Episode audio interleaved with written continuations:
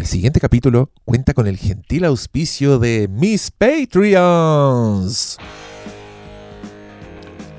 Por supuesto que esto es para invitarlos a que se suscriban a mi Patreon, que es donde estoy constantemente subiendo podcast preestrenos.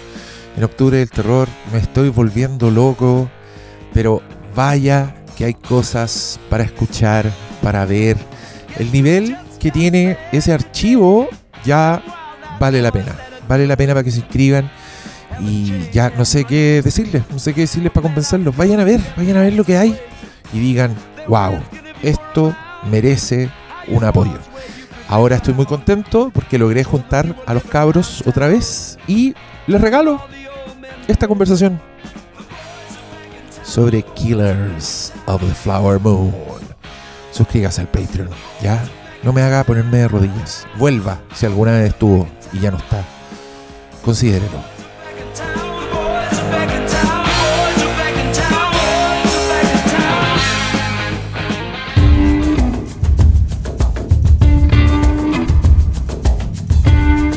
Indios saltando en cámara lenta frente a un chorro de petróleo.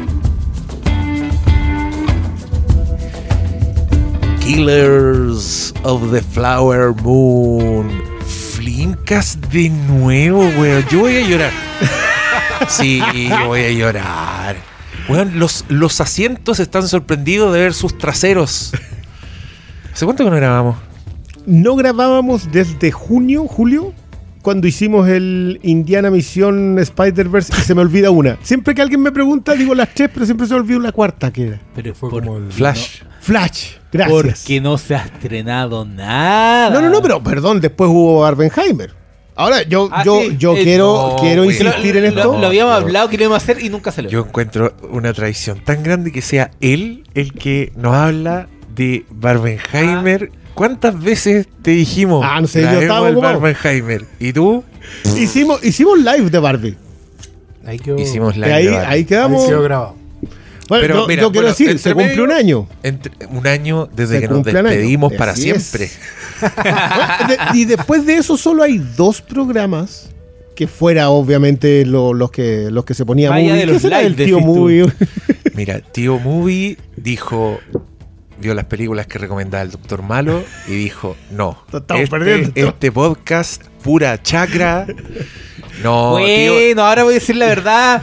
Movie, movie, mejor Netflix, loco, con grandes películas como Eh, con grandes películas como Silencio Incómodo, Footage Not Found. Hoy, No, son peladores, weón. Mira, ¿Cuántas películas flores le hemos tirado a las películas de. Netflix? Mis películas están en el catálogo por algo. Por algo. sí, pues lo puso Movie, no yo, dile. Yo no. Yo no le dije, señor, ponga esta película. Estaban ya, yo Bueno, elegí. pero, Sí. pero fíjense, el de Avatar que hicimos, que, que está posteado el 28 de diciembre del 2022, el de Avatar The Way of the Water, y después de eso, el que el, el Diego dijo, ya, pues loco, juntémonos porque quiero hablar de Indiana 5, y al final Necesito- hablamos como cuatro películas. Necesito darle una golpiza a esa película y necesito Claro, ahí cómplices. Hablamos del Ut- fin del blockbuster. Ustedes no saben lo doloroso que es Escuchar. Eh, mi- miren, es solitario cuando uno ve algo que le gusta y no hay, no grabamos. Porque- pero ahí uno dice, ya, filo, grabo monólogo, algo sale por, por alguna parte. Pero cuando le quiero tirar mierda a una weá y estoy solo, esa weá es insoportable. Pero es ya, un dolor. ya tenía un spin-off, No, Yo los convoco. Lo estoy Yo creo que mirando. ahí se generó el spin-off Anciano le grita una Sí. nube, pero Anciano le grita una nube es para putear de De en general, muchas no de cosas, películas. No solo de películas. De hecho, creo que no, nunca he puteado contra películas. Ah, Mira. he puteado no. contra reacciones a películas. Ah, que esa es otra conversa que también nos ha ido comiendo vivo en que este rato. Se extraña en el Charquicast, porque ahí es cuando nosotros. Ahí donde nos. Oye, weón, hoy día leí una cagada. Oh.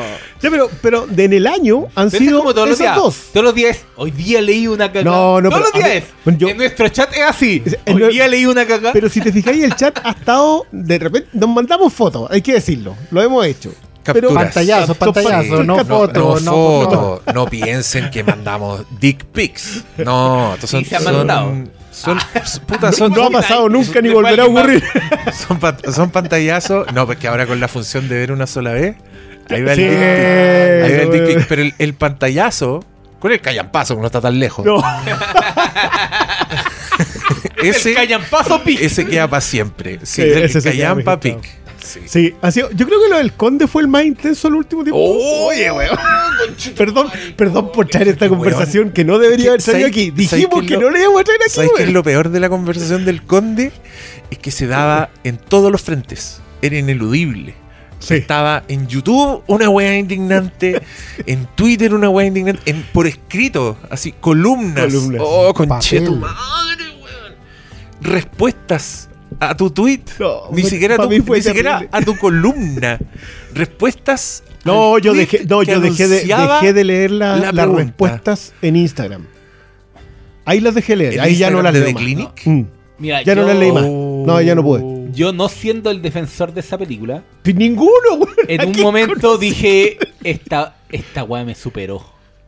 Eh, Y es, La- es la cuático, conversación. Porque, porque uno no, yo no está defendiendo, de hecho le pegué hartos palos a esa película, pero Nadie, Decía, nadie weón, está defendiendo decía- esa película. decía, Pero, weón, weón. decía, esa es la weá. No. Pero weón, esa es la frase. Sí, pero ah, mira, weón. hay que hacer, hay que hacer una línea en la arena. Pero antes yo siento que la línea en la arena era para ponerle matices a las opiniones, para decir, mira, esto, esta es la lectura. Matices. Ahora, weón, la línea en la arena es como a este lado mono. El meme ese de Charlton Heston hablando con el simio. Porque Mira, me está- porque me estáis weyando. De el mo- nivel. Hablando de Momo, yo de repente me imagino como la escena de Zulander. Cuando están los dos weones en el computador y empieza a sonar la, la música de 2001. Tum, tum, turun. Y Ese- yo me esa es imagino, weón, in the computer. en el computador.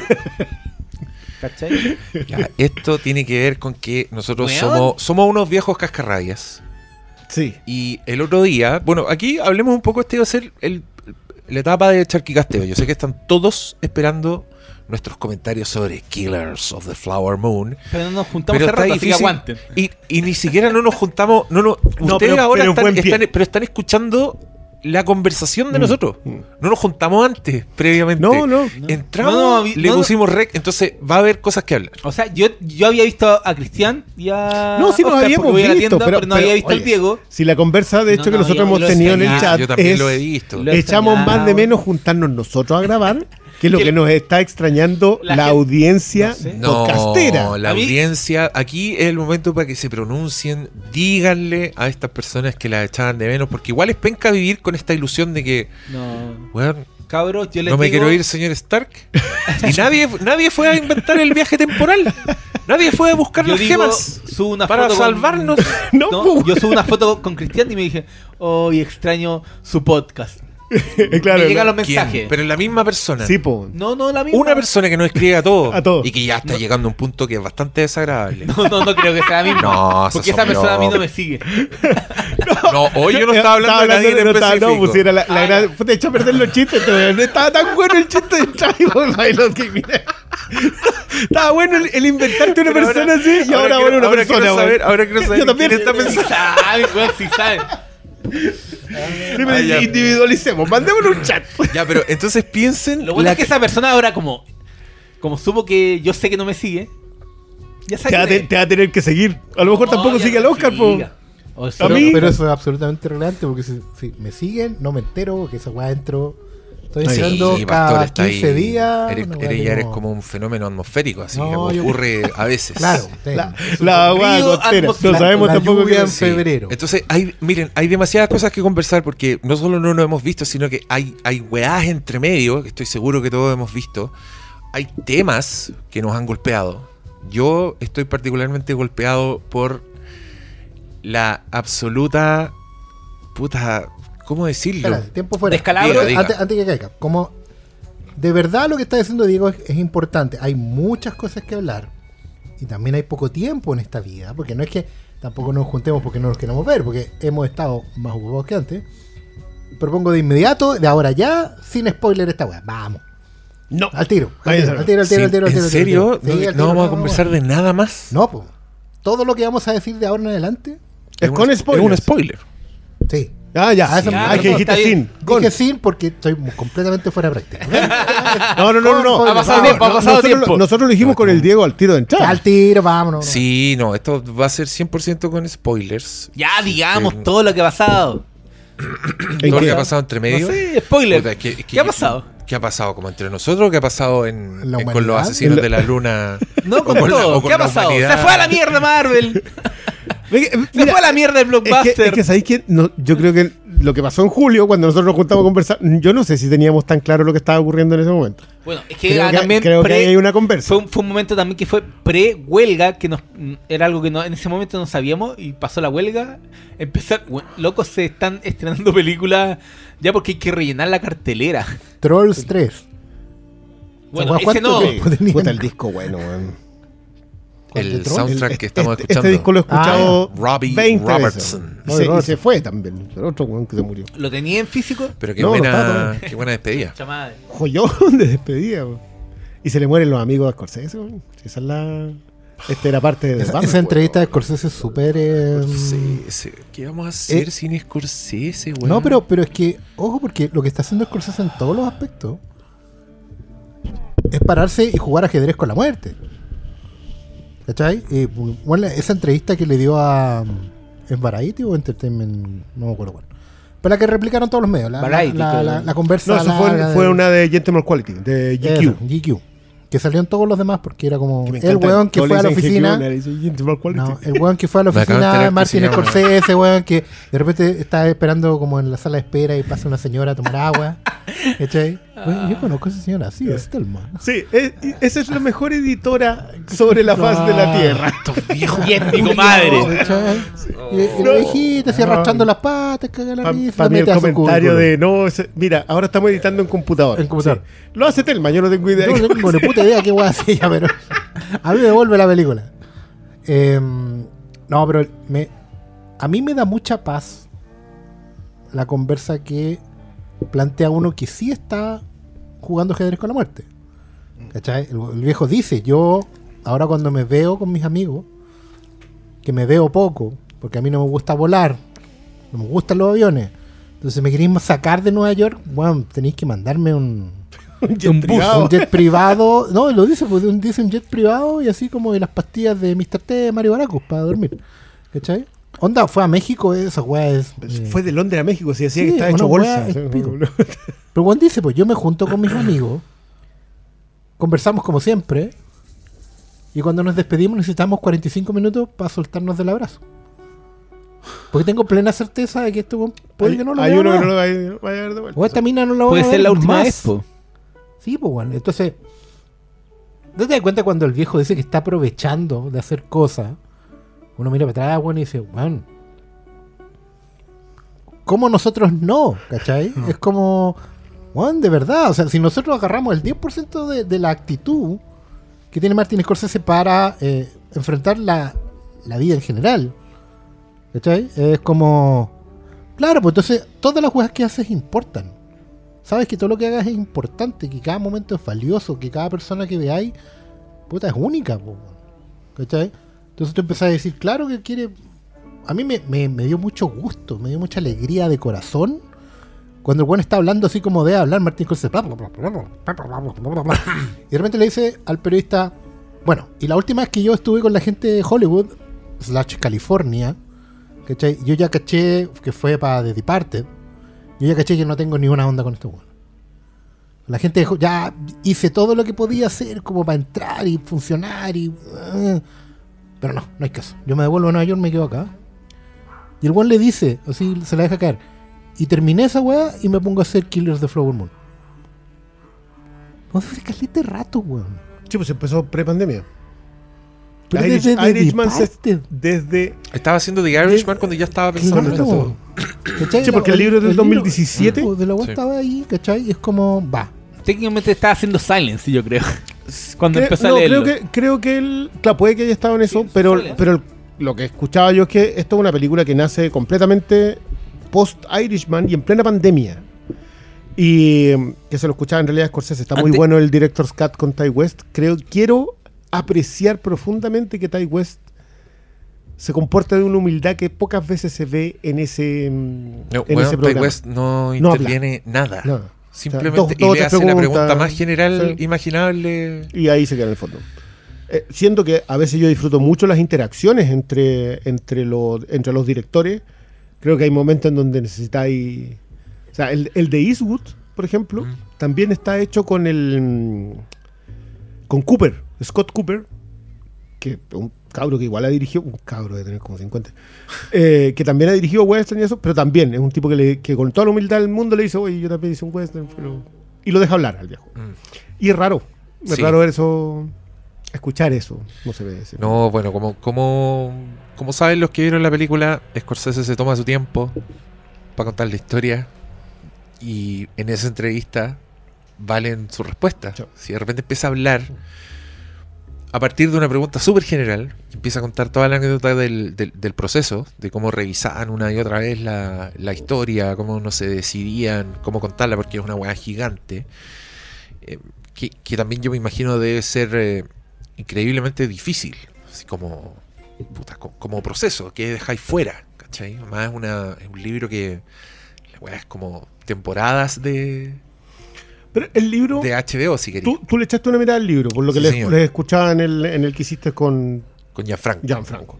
Eh, y el libro igual tiene una pieza FBI, formación FBI Súper más o menos con- contundente. Súper Y importante. Y, está- y al parecer, por lo que cuenta Scorsese, en algún punto eso era bien importante en la historia, en la era película tan que estaban importante haciendo. que DiCaprio hacía el papel de, Del detective. Del detective. Sí. Y, y déjame decirte que en esa, en esa, en esa versión, eh, J. Edgar Hoover debió haber sido un personaje. Porque mucho del, del- de la iniciativa que termina en esta investigación es porque el weón quiere quedar bien y quiere que le den permiso para hacer para pasar de, de Bureau of Investigation al Federal Bureau of Investigation. Y weón medio que lo logró gracias a esta wea. Entonces era otra película, otro tono. eh, puta, Aaron Sorkin podría hacer eso y solo transcurre en, en ese edificio. sin, sin necesidad de ir nunca a la reserva. Claro, pero en algún punto Scorsese dijo, después de hablar con, los con los Osage, con una. Con, Con- la nieta de Molly. Con, Con una eh, Earnhardt. Hay una, claro, Sí. hay una Earnhardt y eh, con el jefe mm, Oso Parado. Mm. Me encan- Me encantan los nombres en inglés porque no tienen nada que ver con. Creo que, la, otra vez escuchaba a alguien, el lingüista, que decía que la traducción en inglés ya pierde.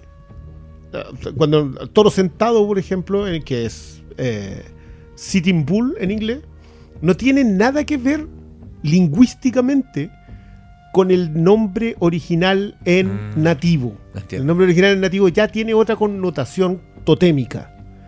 Entonces se pierde como. Entonces, luego, se llama Standing Beer. Ah, sí, oso parado. Ay, mal su nombre. Oso no, bueno, no tenía idea. Porque cuando salió, vio un oso parado. ¿Por qué preguntar tanto? perro Perro cagando. Uno quiere eludir esas cosas aportando un dato y no, uno tiene que salir con perro Entra cagando. el sentido del humor. Pero está bien, es un clásico. po. Yo lo Ese es un lo clásico, de weón. menos, Es un cabrón. clásico weá. Oye, me, me dio risa porque todos mis intentos de charquicastear fueron así, pero cortados. Cortados por el- con por un- Sala. Con una guadaña que sacó el pastor Sala. Yo me voy a Oh, entubar todas las weas, pastor Ojo Sala. que yo quiero decir Este que, weón, que lo que este nos- weón tuvo unas vacaciones, weón, que es como Sí, para un po, podcast no, no, completo. Noto que está apuntando a, a Paulo Quintero. Oye, es que doctor Mira, malo, mira, weón. No, no, no. Yo ni no quiero ver mi tarjeta de crédito. La última vez que No, yo estaba pero- llorando y dije, ¿cómo hacer esta weá? Pero digo, lo- ya, lo- filo. Lo, que hiciste, encontré que era. to- todos los días yo abría la weá y viajaba. Si era como el viaje de 2001, viendo el Diego, Instagram de. Diego, te voy a contar una weá. Malo. Yo fui a la Comic Con de Nueva York. Uno de los invitados Pero era. Eso fue como el día Sí, 10 de la no, weá. no, era, el último, era los últimos días. Uno de los invitados era John Carpenter. Concha tu madre. Y había la opción de ir y pagar el autógrafo. Igual era harta plata. Y la estuve pensando hasta el final, pero no lo hice porque ya estaba en la fila. Me dije, puta, la weón. eh, eh, bajo, la, siguiendo la conversación de. La weá buena. Siguiendo la conversación del, del Oscar era, Sí. puta, pero podría ser la última vez, po. Y, y yo creo que fue mi última oportunidad Mm. para haberlo visto, el hecho, Ah, ¿Cachai? Lo-. Solo por eso iba a ser maestro. Yo te, y, y de hecho llevé la cosa en, en Blu-ray solamente por si acaso. Porque todavía había comprado, había Y comprado le como iba a decir. John, fírmame la cosa. Fírmame la cosa. Fírmame la cosa, por favor. No, esa weá es, es locura, ¿cachai? Entonces. Sí, no, yo me volví loco. Hice weá. No, fue, mira, fue una maravilla, pero Chile te esperaba con otra maravilla. Yo igual aquí ¿Con qué? Con el proceso Quiero- constituyente. que se- quiero, quiero transparentar completamente que yo esta película la encuentro obra mayor. Salí, pero con un nivel de felicidad cinematográfica y emocionado, porque creo que los últimos cinco minutos de esta película me golpearon en tantos niveles que le voy a dar las gracias a Scorsese toda la vida solo por esta escena. Yo en ese ¿Qué? momento era como el mundo de Wayne. Cuando llega Te Wayne. frente tirando al suelo. Not worthy. Oh, not pero es que, es que yo no yo no lo podía creer. Todos hicimos el meme Scorsese. Hicimos la- las manitos juntas. Hicimos el. No, yo, yo hice el del weón que, este, que está fumando como 50 cigarros a la vez y dice Demasiado cine. demasiado cine. Ese, ese fui yo. En ¿Cómo. ¿Cómo fue la frase que se tiró Don Filofio hoy día? Que, que se la robó un amigo, que el amigo le dijo, qué extraño estar viendo un clásico del 2023. Un clásico instantáneo. Es que, no, sí, no, no, no es instantáneo. Yo creo que igual esta es una de esas películas que tú, mientras la estás viendo y cuando termina, yo también concuerdo contigo que hay un momento en donde uno dice, "Ya, ya". y no, podéis pero- creerlo. y te- y Pero la idea del clásico instantáneo es cuando tú estás viendo algo y sabes que va a quedar a la posteridad. Pero, pero a mí me pasa que no siento que sea instantáneo, en el sentido de que la obra tiene demasiado... no, pero de yo creo que va, demasiado, va- va- va en la visualización. Sí, no, sí, instantáneo, esa parte es- sí la entiendo. Estoy tratando de darle algo trascendente, pues, weón. Si trascendente de por sí es trascendente. Bueno, quiero decir que nosotros con el señor Salas la vimos en la misma sala, Oh, sin saber que estaba el otro. ¿En serio? Sí, aunque debe haber ¿Y habido un, se un cuenta? No, hubo un momento- un momento en que él un se dio cuenta que- porque yo me reí. Una, Porque- una escena que yo me reí. Alguien preguntó si era legal. me reí con esa wea. Oye, ver ese. ¿Y tú escuchaste la risa? pero Hola, sola carcajada. Oye, pero ese, ese es como una carcajada y automáticamente un. No, no, la es como madre, weón. ¿Tú, porque- ¿Tú que es texto por texto? Es una transcripción. Es una Sí. transcripción. El loco Real. repitió la transcripción. No, que esa weá no podía ir. Si tenía ese texto, no podí. No podí saltártelo. O ¿Cómo, sea, una cómo weá es- esa, como- esa es de los es Coen, como- la de las partes más increíbles de esta historia son ciertas? Entonces, claro, es como, weón, es como no, no puede eludir esa weá. Es tan. ¿Cómo, ¿Cómo encontrar una palabra? No existe una palabra. Debe haber una palabra en alemán para definir la actitud que tiene ese weón hacia la humanidad toda.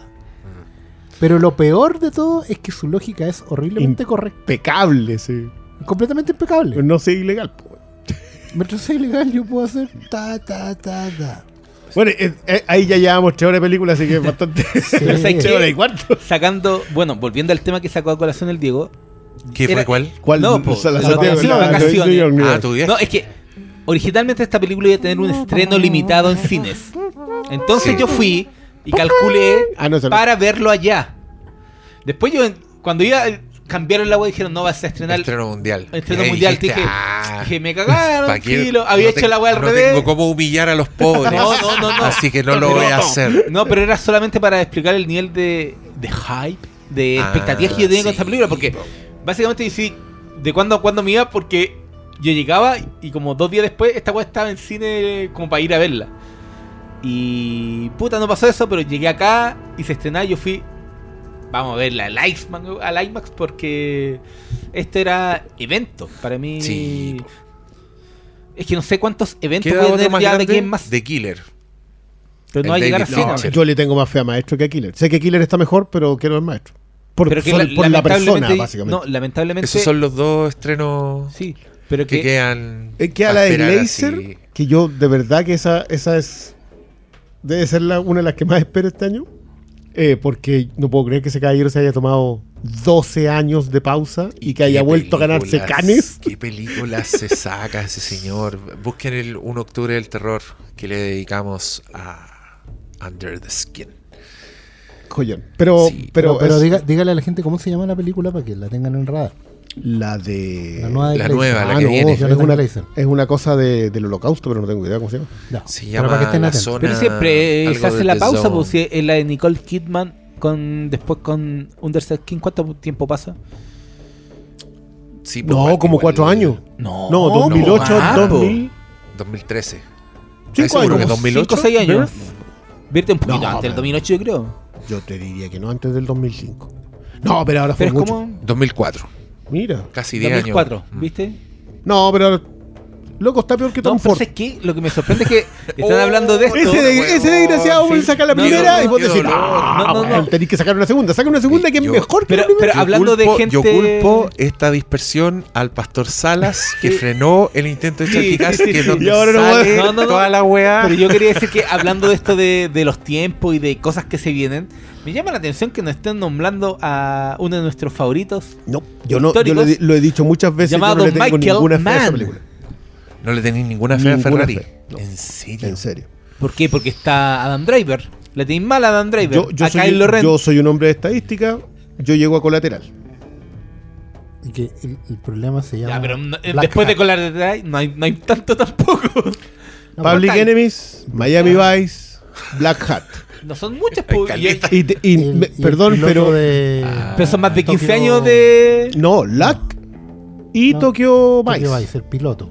Porque Pero- solo el piloto. Eh, no, pues se la produce. Igual Tokyo Vice igual estaba dirigió bien. el piloto. Sí, pero las El otras a mí me- segundo se Yo nota caleta nunca, que no lo nunca vi. Black Hat, pero igual encontré cosas que amar en Miami Vice y Enemigos Públicos. Sin estar a la altura, por supuesto, de, de. Michael Mann. De, de Michael Mann. Claro, pero este es Michael Mann que vuelve. Se, sa- se deja por una vez ya de- definitivamente la cámara digital. No sé. Porque es el tema. No sabemos, yo vi el Sí, trailer, la- pero lo así de- muy es, rápido. es curioso porque lo de Michael Mann coincide. eh, de- hablemos de como su, su bajada. Coincide con la obsesión que tiene el hombre por entrar al digital después de colateral. Porque en colateral, como la, la película ustedes saben, está grabada de ¿no? empezó a probar las máquinas. Y, Harto plano digital y en Black sí. Hat ya era como No, grabado en teléfono en la Miami- wea. Pero sí, no, pero sí, también. no, pero si Public Enemies, que podría ser una película tradicional, el todo es digital. Sí, esa No, y, ya- ese esa esa era Yo fea. recuerdo fue una, fue una discusión Esa era hacer fea, sí. esa película en digital. ¿Cuánto daño le hizo Danny Boyle al mundo? que se viene con nueva película. Ah, y ahí estaremos. Pero de que se ve fea la weá de película que hizo y que dejó el mal ejemplo para que todos Mm. hicieran películas feas, no, no autorizo. No, no autoriza. Ya, vol- volvemos, Volvemos a a- Killer Claro, cuando, hacemos. ten- cuando tenías un caballero que incorpora los recursos que tiene a hoy en una cinematografía ya ni siquiera clásica. Yo quiero alabar mucho de entrada el uso de drones en esta película. Porque creo que no veía los drones bien usados. ¿Cachai lo que voy a decir? Desde Michael Bay en Ambulance. Ah, creo que está muy bueno. esa eso. película es una Esa película, corneta tiene por unos espíritu. jalados, Es un cornetazo, weón. pero tiene unos drones que vos decías. Es Cocaine the Movie. Este No, señor, Michael wea. Bay, es un señor que debería estar en la enciclopedia porque el weón redefinió el uso de drones. ¿no? Mira, yo te voy a decir que vi, no puedo creer que estamos hablando de ambulancia No, en el no, capítulo de Killers of the Flower Moon. Pero es pero que, ¿qué tiene que ver aquí estamos. nadie, ha- nadie ha tomado ese. Yo, la vi un sábado en la mañana, así, tomando café, Mm. y era todo lo que resolvió el doctor. Estaba, estaba con la boca abierta, encontrando corneta, toda la weá, y no podía creer que el weón tirara un dron mientras un auto se está dando vuelta, el dron culiado pasa volando por debajo del por auto. debajo del Oh, auto. Y la weá, y una- la película no tiene pies ni cabeza, los No, personajes son una weá una completa. weá, Pero divertida, Todos son todo que caricaturas así. Pero- Ni Image publicó esos cómics, weón. En los Y- 90. que ser. El- En los 90.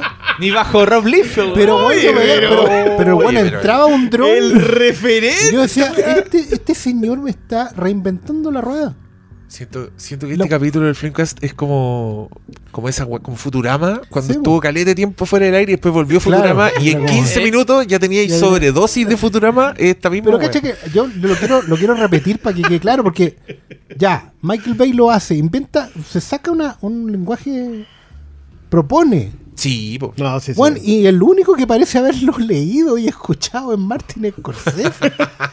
Porque no hace lo mismo que Michael Bay, pero entiende que tiene una herramienta nueva que, bueno, es agarrar lo mejor de la Dolly clásica de los Mm. estudios para redefinir la Sí, narrativa, i- weón. Iguales eran cosas que Scorsese hacía. Claro, si le hay una herramienta nueva a gente como Pero, Scorsese. pero, pero que un viejo de 80 años esté leyendo. Yo quiero, yo quiero igual conversar un técnica- detalle sobre un caballero de 80 años que tiene un nivel de energía fílmica O de- sea, que yo no le veo a gente yo creo que- de 40. no, y de O sea, eh, lo vimos en West Side Story y sería Y el otro y- señor que está... ¿cachai? Hay gente que supuestamente. ya están en la última, su- para alguna gente veis O sea, su- digamos que estamos en las últimas en general. Sí, sí, en Claro, general. pero Pero, como- claro, pero pero, cuando se habla de. narrativa- Cuando se habla de que están en la última es como a la baja, como que ya esta weá la están haciendo solamente por nombre, ¿cachai? Yo creo que tú te ponías a ver esta película, el manejo cinematográfico.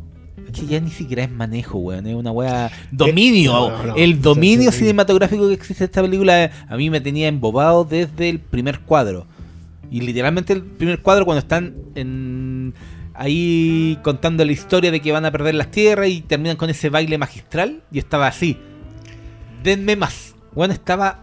¿Cachai que esa es la secuencia de apertura? Y esa es la apertura, Te, te que cuenta. ya, ya como tres minutos de película. Y te contaron ya... yo, creo que ya hay cinco. y pero y con- porque ya, ya. todo se te hace con, Sí, pero, te con- compreso en pero con ese inicio te contextualizan todo el escenario de problemática que se viene hacia adelante, porque entendemos de inmediato que hay gente que ha sido desplazada Mm. y ahí te entrelazan con todos los problemas y que son muy lo estamos hablando hoy día en la tarde con Cristian que son todos los problemas contemporáneos de pueblos desplazados que han sido eh, veis lo que está pasando en otros en otras zonas del en mundo otras latitudes. En en otras latitudes. Entonces tú veis que esta película, pese a estar hablando de una película de los 1920, se siente tan contemporánea que yo estaba leyendo y dice, no podía estar haciendo esta película en este momento. Más encima, antes de que sucediera lo que está pasando en las últimas No, semanas, pero, pero- pero es porque en realidad es una lectura que me acordé del, del, de un tweet que nos mandaron con el Diego que era esta es la primera película política de Scorsese.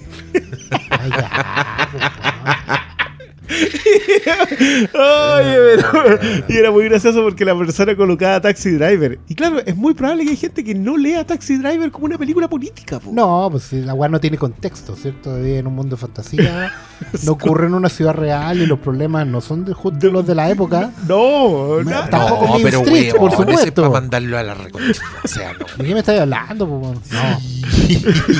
Po. no, esa, esa fue una de las cosas. Pero, pero Que a, a mí me pasa con eso. La amnesia es No, lo que, es lo relato, que weón. molesta. Es que no es relato. amnesia, es, es- tiene Es razón que relato. es relato ignorante.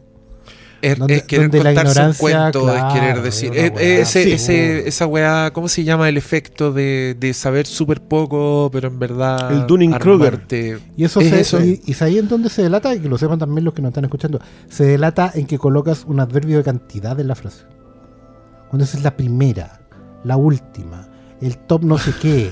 Todas esas weas con cantidad en la Mm, definición te cacho. delatan la ignorancia, nada más. A mí lo que me, me da paja, weón, es que encuentro que esta weá es tan completa que podía hacer toda la tarea sin tener que mirar para el lado ni un segundo, sin tener que hacer filmografía comparativa, sin tener que hacer, hacer nada. Entonces, que hayáis querido ir ahí, más encima, teniendo esta película frente a ti, a mí me habla muy mal de tu de tu mente. Porque lo mismo podría haber dicho sin ver la película. Es que sabéis que yo, yo, yo quiero recoger una cuestión ahí porque, mira, yo- a mí en general, yo no, no soy de, de aquellos que niegan puertas de entrada.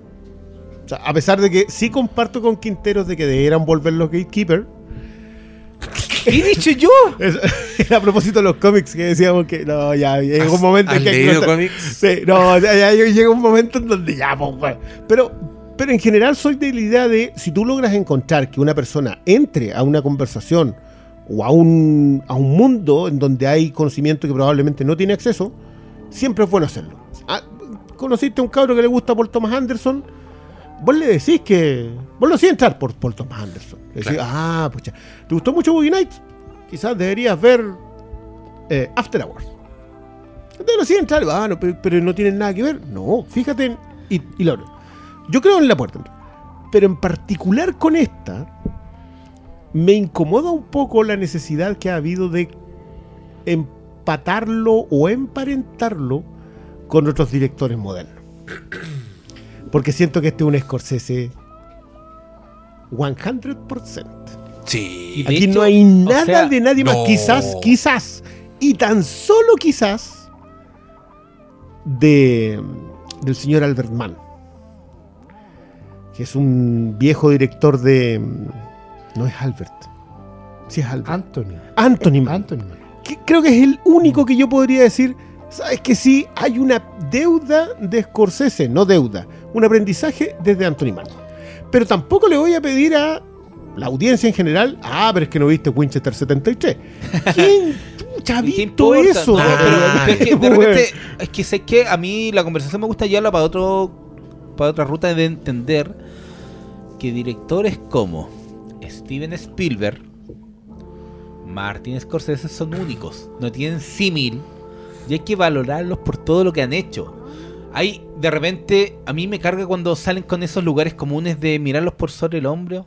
Sí, no, es, es que no, Spielberg mató el cine. Eh, lo que se vive con los blockbusters es culpa de él, ¿cachai? Como generalizaciones que salen de discursos como que se hablaron en una callampada que después se generaliza porque... Que, que sigue siendo una gran conversación, pero Sí, no, po. no la podéis individualizar ni en Spielberg, po, ni en Lucas, ni en y- Scorsese. Y, y tampoco la podéis generalizar. el- y, y de Scorsese dice, no, es que hace puras películas que son así, ya sea, ya sea, ¿cachai? No, ¿cu- ¿cuál, cuál era? Fue una que, que, que era que Spielberg no corría riesgos. Oh. Oh, pero ese, ese cabro se enojó conmigo. Pero es lo mismo bloqueó. que. eh, Pero es que, ¿sabes qué? Es que el lugar común, como cuando dicen. "Ah, no, weón, este cine culiado chileno que hacen puras películas de la dictadura. ¿Cachai? Todas esas, todas esas conversaciones, como que llego para leer, me, me- me dan ganas de pegar el chachazo y decir, no, weón. No, pero es, que- es que, bueno, yo no, yo, no, yo no me voy a meter en esa Está conversación tirando, porque está esa- tirando sangre a las pirañas este weón. Sí, porque, porque esa, a esa, esa ya la conversamos en el chat y arrancamos, güey. Arrancamos nosotros en nuestro propio chat, imagínense. Sí, qué paja. ¿Dónde- ¿Qué es un lugar de confianza? Eh, O sea, de hecho, tuvimos Imagínate. la conversa ahí, pero aún así dijimos, no, esta Algo buena así, se puede hay cosas que nos superan, hay que decirlo. Mm. En, públicamente a la audiencia. Mira, mi impresión al respecto es que Scorsese Pero tú cachai que Scorsese.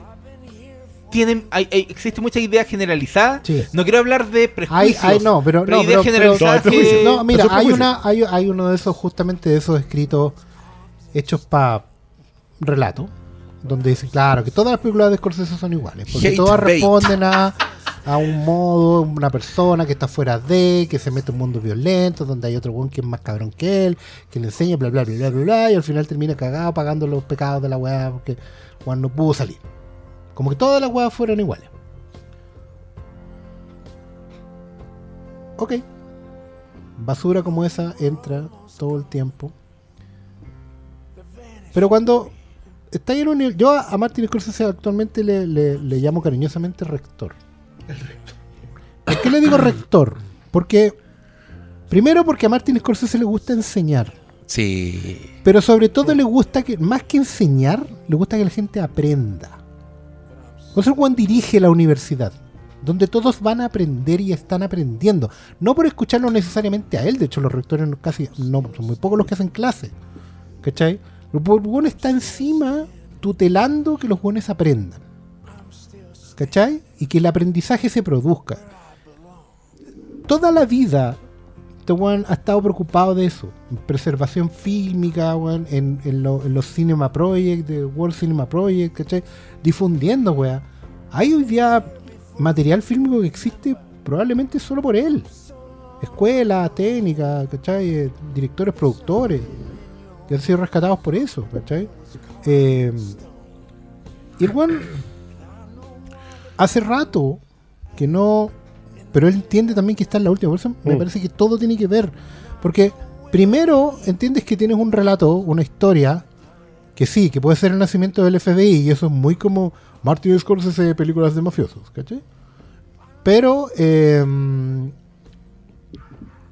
igual esta, esta es una gran novela americana sobre el nacimiento del capitalismo moderno. Mm. Sí, señor. ¿Cachai? Si se siente tan actual y tan terrible 100 años después, es porque el capitalismo no ha cambiado nada, Nada. desde el, el capitalismo contemporáneo. ¿Cachai? No el capitalismo de Hobbes, y lo bueno, no. El capitalismo contemporáneo funciona así, con una mezcla del derecho, con economía y con mariconada, y mafia Crimen. Y fuerza. y fuerza. Así funciona. El crimen es solo Y- y crimen esa- cuando no tienes la fuerza Claro. para validarlo legalmente. Exacto. Y esa sensación de que no se puede hacer nada. De que todo es un hecho y no se puede hacer nada. Porque el capitalismo so- sobrevive en eso. Que es uno de los grandes Eh, temas con la perspectiva claro. histórica que coloca Scorsese en esta película. el sopor de que, bueno, las cosas son como son. Esa resignación colectiva. ¿Cachai? Pero entonces ya, tú tenías, tienes el tema. El viejo entiende que es importante. Y el viejo pone en cámara 80 años de ver películas. Mm. O sea, sí, está el Scorsese que te abre una cesera, ¿cachai? En un golpe de, de- de vistazo. Señora Telma, las películas de Martin no son violentas, son violentas cuando yo las edito. ¿Cómo es que una Mira. mujer tan adorable como usted trabaja en películas tan violentas? No son violentas hasta que yo las edito. Esa es la cita. Esa es una polera, güey. Tiene, tiene Una verdad que te da en la cabeza Hay como un bate de que, o sea, si Martin Scorsese está citando a alguien, sí, se está citando a sí mismo, porque claro, hay momentos de silence, hay momentos de casino, hay momentos de Mean Streets también. O sea, Hay- Jo- hay Johnny Boy es. es- Sí, la, la- la- la Hay referencia a historia- Johnny hay Boy de venir impresionante. Hay- está- hay- está hay- el- Ahí está Hay- de de Nueva York. Hay estructura de pandillas de Nueva York. Es que Pandilla de Nueva. York es un gran repaso Sí, del, del otro del conflicto urbano Este que es el forjó rural, a po. Estados Unidos. Claro. Este es el rural. Este es rural. Que es básicamente, que es básicamente el mismo. ¿Sabes lo, que, Bueno, hay- ¿sabes- sabes lo que quiero hacer? Hacer un ciclo de Scorsese, Cronológico. pero o cronológico, temático. cronológico en la historia. En la historia. ¡Oh! Claro. Como la, historia, claro, la historia de Occidente contada por Martin Scorsese. O sea, Habría, que partir, habría que partir con. No, y y es la historia de Occidente porque es la historia de Occidente urbano. Bueno, habría que partir de hecho con. Con la de la inocencia. No. Con la última tentación de Cristo. Sí. Nos cagó, güey. De hecho, ese es el punto de partida de todo el proceso. Sí, película 1. Uno. Película 1, día 1. La buena. Sí, Y película 2 es silencio. Ya. Silencio. Sí, po, silencio. Este- Estén atentos ahí para cuando se Es buena abran idea. las inscripciones. Ya. Próximo, Se ¿cómo era? Vamos a el estar- ciclo Oh, en el patio. Sí, ciclo. No, eso lo No, hacemos los no, cuatro y ciclo. cobramos los cuatro. Pero ahora los cuatro, sí, pónganselo, hagámoslo. güey.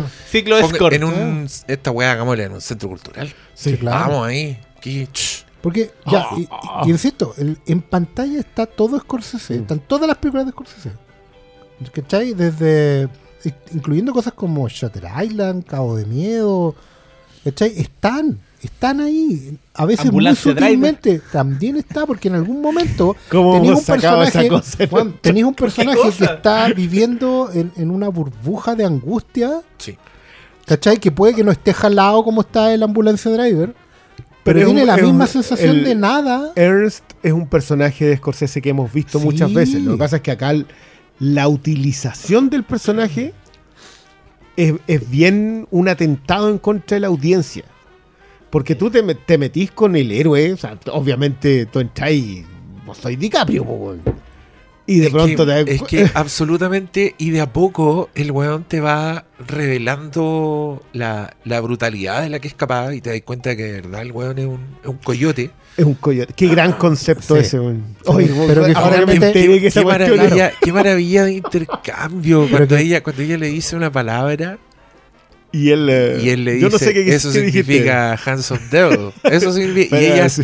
y ella se ríe, pero se ríe de adentro, Sí. se ríe así como con guata. Y esa escena Oh, es improvisada. No, ¿Qué- váyanse a la mierda. Que es el tema, que es una de las conversaciones de Scorsese que a mí me parece fascinante, porque ah, por eso yo decía que tiene la energía fílmica de alguien de mucho menor edad.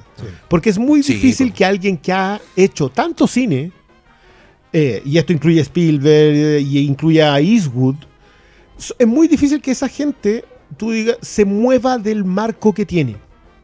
Curiosamente, estas tres personas, que son ancianos, sí son capaces de salirse de sus zonas de confort. Scorsese y Spielberg son ancianos. El mismo de Eh, de la ya se murió y nadie le avisó. Na- la, la muerte no, atrevió- no se atrevió a avisarle. Y Luego la muerte dijo, no, pero es Clint. eh, ¿cómo weón este Eh, To- Todavía no me siento afortunado para llevar. feel lucky. bueno, pero, pero a mí pasó con, eh, con La Mula.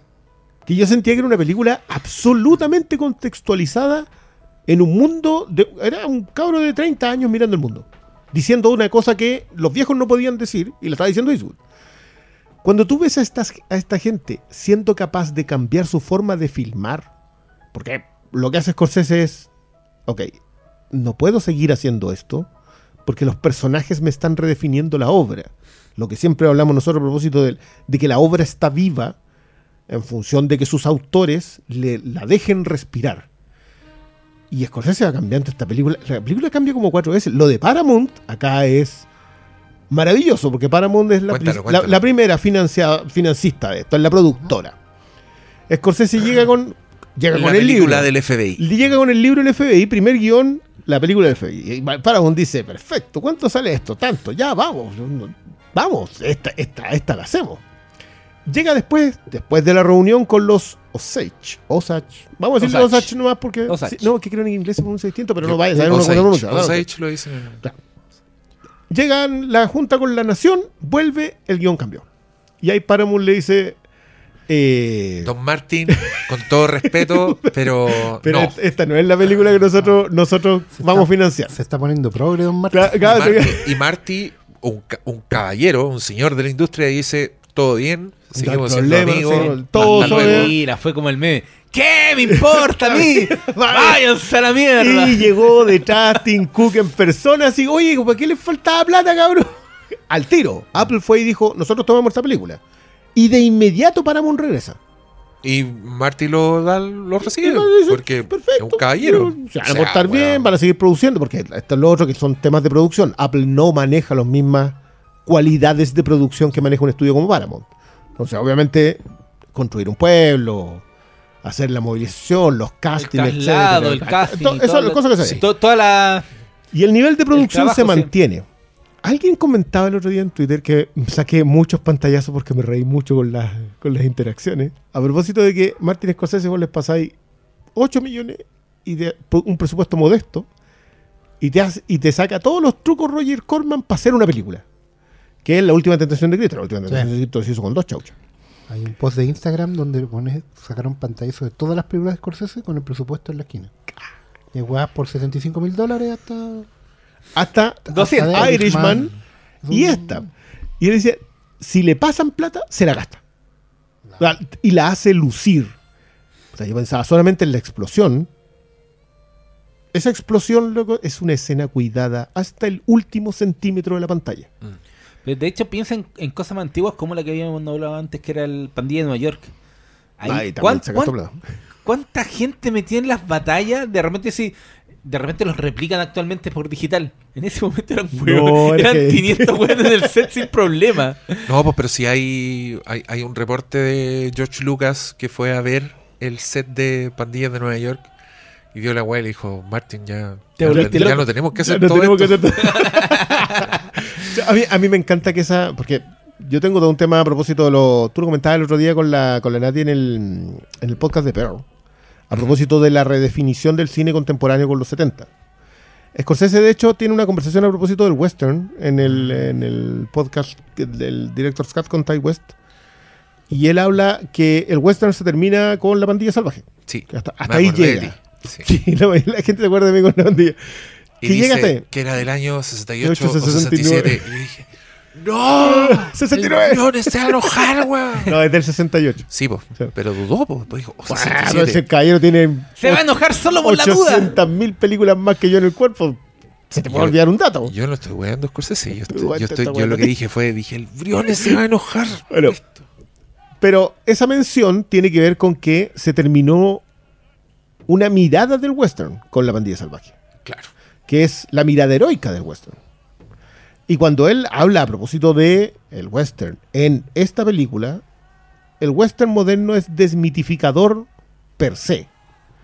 O sea, todo western moderno, incluyendo desde los imperdonables para abajo, aborda conceptos como que esto está cochino, Sí. no era limpio. Las- el asesinato era un asesinato, los dólares valían, las recompensas eran fortunas. Cuestiones que tú los dais por hecho, así como, no, 500 dólares, por- ¿cuán 500 dólares era? Mucha plata. O sea, te podías ir retirar y comprarte una granjita e instalarte. No, el, de- el desprecio a la vida. El, Todo, Hateful todo Eight. que Y, y llega, a propósito de eso, eh, a 1920, en donde se, se había muerto la cultura del western. Pero me encanta que mencionen en eh, Los Asesinos de las Flores de la Luna a los Pinkerton. Porque los Pinkerton son un enigma para la cultura moderna, pero son uno de los fundamentos de Estados Unidos. O sea, ¿quiénes son los Pinkerton hoy día? Bueno, nadie sabe lo que son los Pinkerton. Los Pinkerton eran unos detectives privados, era una empresa de seguridad que le prestó asesoría a cuanto hacendado necesitaba mandar a matar a alguien. Son lo que hoy es, ¿cómo se llaman los Black Hat, Blackburn? ¿Cómo se llaman los? Unos, que los manda- unos mercenarios que mandáis a Medio Oriente, Sí. son eso. Los rusos, esos que, No, los exactamente. Es, es como esos mismos. Esos eran los Pinkerton. Y los Pinkerton son clave en el desarrollo ferroviario de Estados Unidos. Y eran una empresa privada que actuaba al margen de la ley. Acá mencionan los Pinkerton cuando dice, ¿y quién- quiénes son esta gente? ¿Son detectives privados? ¿Son policías? ¿Son marchers? ¿Son Pinkerton? Nadie, es como, y me llamó mucho la atención que este año vi dos veces, dos versiones de los Pinkerton, porque yo no había visto las de Branagh de, mm, De- sobre Agatha Christie. Ya. Y, mencio- y William Defoe menciona que él era un Pinkerton eh, ya Ah, entrado al ¿viste la primera? Vi la primera, sí. Bien buena la primera. A mí me gustó. Sí. La 1 es buena. Sí. La 2 es la que. El problema no, la dos, oye, weón. Hola, dos es un callampazo. De hecho, creo que la tercera está como que. La tercera está bastante más La decente. tercera sí. a mí me gustó Mm, también. sí. Sí. Bueno, pero no quiero, no quiero ser. Scorsese ah, toma los masones. Toma el concepto de que cualquier negociante era judío. Acá se tiran un par de palos así, ah, estos judíos avaros. Bueno, 1920. Habla de Tulsa. Que Tulsa, 1921, que es la masacre del Wall Street Negro, fue Un, un pueblo muy próspero negro fue. que fue Diezmado. masacrado con aviones, tirando bombas desde los aviones. Con un Del Ku Klux Klan. Que lo puso en pantalla Damon Lindelof en Watchmen por primera vez en la historia de Estados Unidos. Cuando Damon Lindelof hablaba de este tema, decía que, claro, él llega, les presenta esta cosa al, al directorio en HBO y el directorio le dice, ya, pero esto es un evento real. Sí, esto pasó. ah, Eh, yo después de ver ese capítulo. Eh, pues, Que, fue lo, que lo primero que hicimos todos. O sea, ¿esto pasó? Sí, esto pasó. Y Lindelof decía, la única forma de que esto, la razón por la cual yo pude ir a hacer esa presentación y que me aprobaran este proyecto es porque yo soy blanco. Alguien negro no podía ni siquiera pasar la puerta con un proyecto, oye, es que quiero contarnos de una masacre que hizo, hizo el Ku Klux Klan contra los negros en 1921. A nadie le importa. Que es un tema que yo comparo mucho con lo que hace Scorsese acá. A Scorsese, menos que fuera Spike Lee haciéndolo por dos chauchas. y, y claro, pero no, loco, si esto fue. El, el Tulsa 1921 fue un proyecto de miniserie documental y después de eso miniserie por Oprah Winfrey. Ah, no es que no hubiese lucas o prestigio para haberlo hecho antes. Simplemente nunca pasó la puerta del proyecto. Entonces, esa conversación, la que, la que deja Lindelof ahí, que acá sale Tulsa, acá sale el Ku Klux Klan, acá salen los masones, acá salen un montón de estructuras de poder norteamericanas que no importan, porque como bien lo decía, esto es el origen del capitalismo moderno. Y el origen del capitalismo moderno tiene todos esos ingredientes, pero ninguno de ellos es la clave. La clave del sistema. Y sé que, oye, es que hay, un- hay una escena en esta película que me quedó marcada por caleta de día. Eh, obviamente eh, hablamos del comienzo, de cómo esta gente es apartada de sus tierras. Y entierran su pipa. Llegan a un es lugar, muy simbólico esa entierran una pipa. Uno siempre asocia a los nativos americanos la pipa por la pipa de la paz. Tierra la pipa, sale el petróleo. Y empezamos a ver el desarrollo de esa sociedad. Y claro, vemos rostros símiles. Los vemos con nuevos ropajes. Pero hay un momento en esta película con el personaje de la grandiosa Lily Gladstone que está en un entorno en donde ella levanta la mirada y empieza a ver solo rostros blancos que están con ella. Mm. Que te, te refleja todo el camino que fue desde el comienzo de la película. Cuando hay, están estos asesinatos que no fueron investigados. Cuando se em- empezáis a ver cómo... Cu- Cuando muestran el Oscar clip de, de Thelma Shoemaker, es ese. Es ese, ¿sí? Y cuando veí eh, cómo eh, personas morían, eh, blancos se insertaban en la sociedad, vi esta eh, fiesta inicial del personaje de Niro donde el- la boda, donde está como mezclado, pero ya en ese punto de la película cuando Inicial, a la hora. Sí, no, pero cuando, cuando pasa este, esta escena en la que estoy hablando, cuando ella levanta la mirada y ve solo rostros blancos, Mm. y weón, la forma en que eso condensa la idea de la de los desvalidos que son el oprimido, porque de eso habla esta película también. Entonces creo yo, que yo no estoy seguro si oprimido sea la palabra exacta. Entiendo tu o sea, punto, ¿ah? No pero sé si oprimido es la palabra correcta, pero ent- entendí a lo que voy. es que siento que son, como todos, básicamente como todos lo somos, somos los somos el ripio debajo del engranaje nomás. po. Esto es un tanque que pasa y tú no eres oprimido, eres simplemente un ingrediente que no importa. Sí, eh, es que el problema es que cuando hablo de oprimido es porque obviamente es un, gru- es un- Descartado. es un- es un- es un grupo etario que no... O sea, particularmente eh, eh, puedes es por eso. individualizarlo, Sí, claro, pero es que también puedes individualizar a Tulsa. Sí, ya, Y a los judíos eventualmente, mucho después, digamos. Acá, acá hay un tema también de que. Perdón, me puse a ver una serie que se llama Cuerpos, Bodies, en Netflix. Ah, que que- varias líneas temporales. ¿no? que, que es, es bien gracioso porque. Es ciencia ficción. es ciencia ficción, es un solo cuerpo en tres líneas temporales. Y en la primera Mira línea la temporal es en Whitechapel. Ya. eh, y el detective es un homosexual encubierto, obviamente, porque en esos tiempos, hasta 1964, eh, era ilegal ser homosexual en, en Inglaterra. Ilegal con cárcel, no ilegal tan tan. Después la, el segundo, la segunda tanta es un judío en plena Segunda Guerra Mundial, cuando tampoco querían mucho los judíos en Inglaterra. Y en la tercera es una musulmana, En Inglaterra. en Inglaterra. Y, y claro, yo dije, oye, ¿qué, qué me queréis contar? Pero he visto solamente el primer episodio, así que no sé, no sé en realidad lo que me quieren contar. Pero me gusta mucho la idea de que no es un concepto de discriminación. Yo creo que Scorsese elimina No, es que yo no, hablo, yo no hablo de- yo lo hablo del término de oprimido. Puede ser, un, pu- no, puede ser los nativos, pueden ser los pobres, pueden ser un negro, puede ser un judío, puede ser un mapuche aquí en Chile, puede ser un pobre. Es que sabes que quizás es la palabra porque entiendo para dónde sí. Quizás el adjetivo oprimido tiene que ver con fuerzas que están en disputa y evidentemente la oprimida es la que está en desventaja. Pero creo que la justamente el, el lo que alguien mira, voy a voy a contarlo así. Alguien me planteó el otro día que esta película de Martin Scorsese podría tener eh, una lectura ser muy blanda.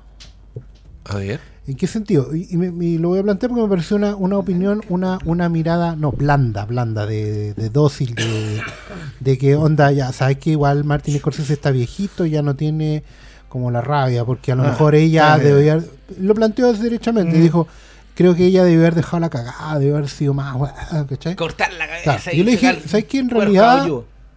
Encuentro válida la mirada, pero te voy a explicar por qué creo que no. Em, porque me parece que esa opinión igual, o esa, o esa mirada a la película, es distinta a las otras mierdosas que con las que abrimos este programa. Porque las otras pues no tienen ni ton ni son. Pero esto es una mirada que es, válida, pero que se puede corregir. Creo que el personaje de Lily Gladstone, de Molly Eckhart, eh, es muy subversivo especialmente cuando dialoga con los tiempos modernos, porque la opresión de, de los Osage en realidad no es una opresión, es una deprecación. La, la etnia Osage sabe, primero que ha sido desplazada, pero que también está viviendo su, su, su apocalipsis. ¿Cachai? Ellos saben que hay una, hay una fuerza natural, que finalmente son los blancos, que va a acabar por, por, por quedarse con todo. De, de hecho, hay un Pero- detalle, te, te lo acoto, a, a propósito de la enterrada de la pipa. Sí. La, la enterrada de la pipa es. Nos acabamos, nos terminamos, Sí, es nuestro apocalipsis. Hasta aquí llegamos. Vamos a enterrar nuestras costumbres, nuestra historia, porque, Porque la siguiente saben. generación Ya no las va no es como nosotros. Exacto. Y, ese, y claro, en esto, no me acuerdo si es el segundo o tercer desplazamiento de los Osage. eh, hay, mm, Claro, hay un gran documental de, de Kevin Costner que se llama 500 Naciones, en que hace un resumen a propósito de, lo, de, lo- de los pueblos originarios de Estados Unidos y de Canadá. reservas, claro. Y del movimiento en las reservas. ¿Qué es lo que pasó? ¿Por qué se fueron extinguiendo tantos? Mm. Porque claro, muchas eran chicas cuando llegaron. Entonces, acá hay todo un tema de que, claro, los ingleses los ingleses exterminaron mucho menos que, el, que Estados Unidos. Estados Unidos, Sí, Estados Unidos fue particularmente... por la expansión genocida, claro. sí, y, y- y por, por as- armarse como país, digamos. claro. Pero, eh, pero perdona, eso para mí era un tema al propósito de que cierran su ciclo, ellos Sí. antes. De hecho, es que, es que la cosmovisión indígena es. ya, filo. La cosmovisión indígena es más sabia que la de sus defensores. ¿Cachai? El, la cosmovisión indígena sabe que hay ciclos, ciclos que se completan. ¿Cachai? Eso no tiene que ver con resignación. La resignación es muy distinta a la aceptación. ¿Cachai? Y eso lo condensa muy bien el personaje de Molly, porque ella sabe desde el momento primero que Leonardo DiCaprio es un coyote, que es un weón que está ahí por interés. ¿Cachai?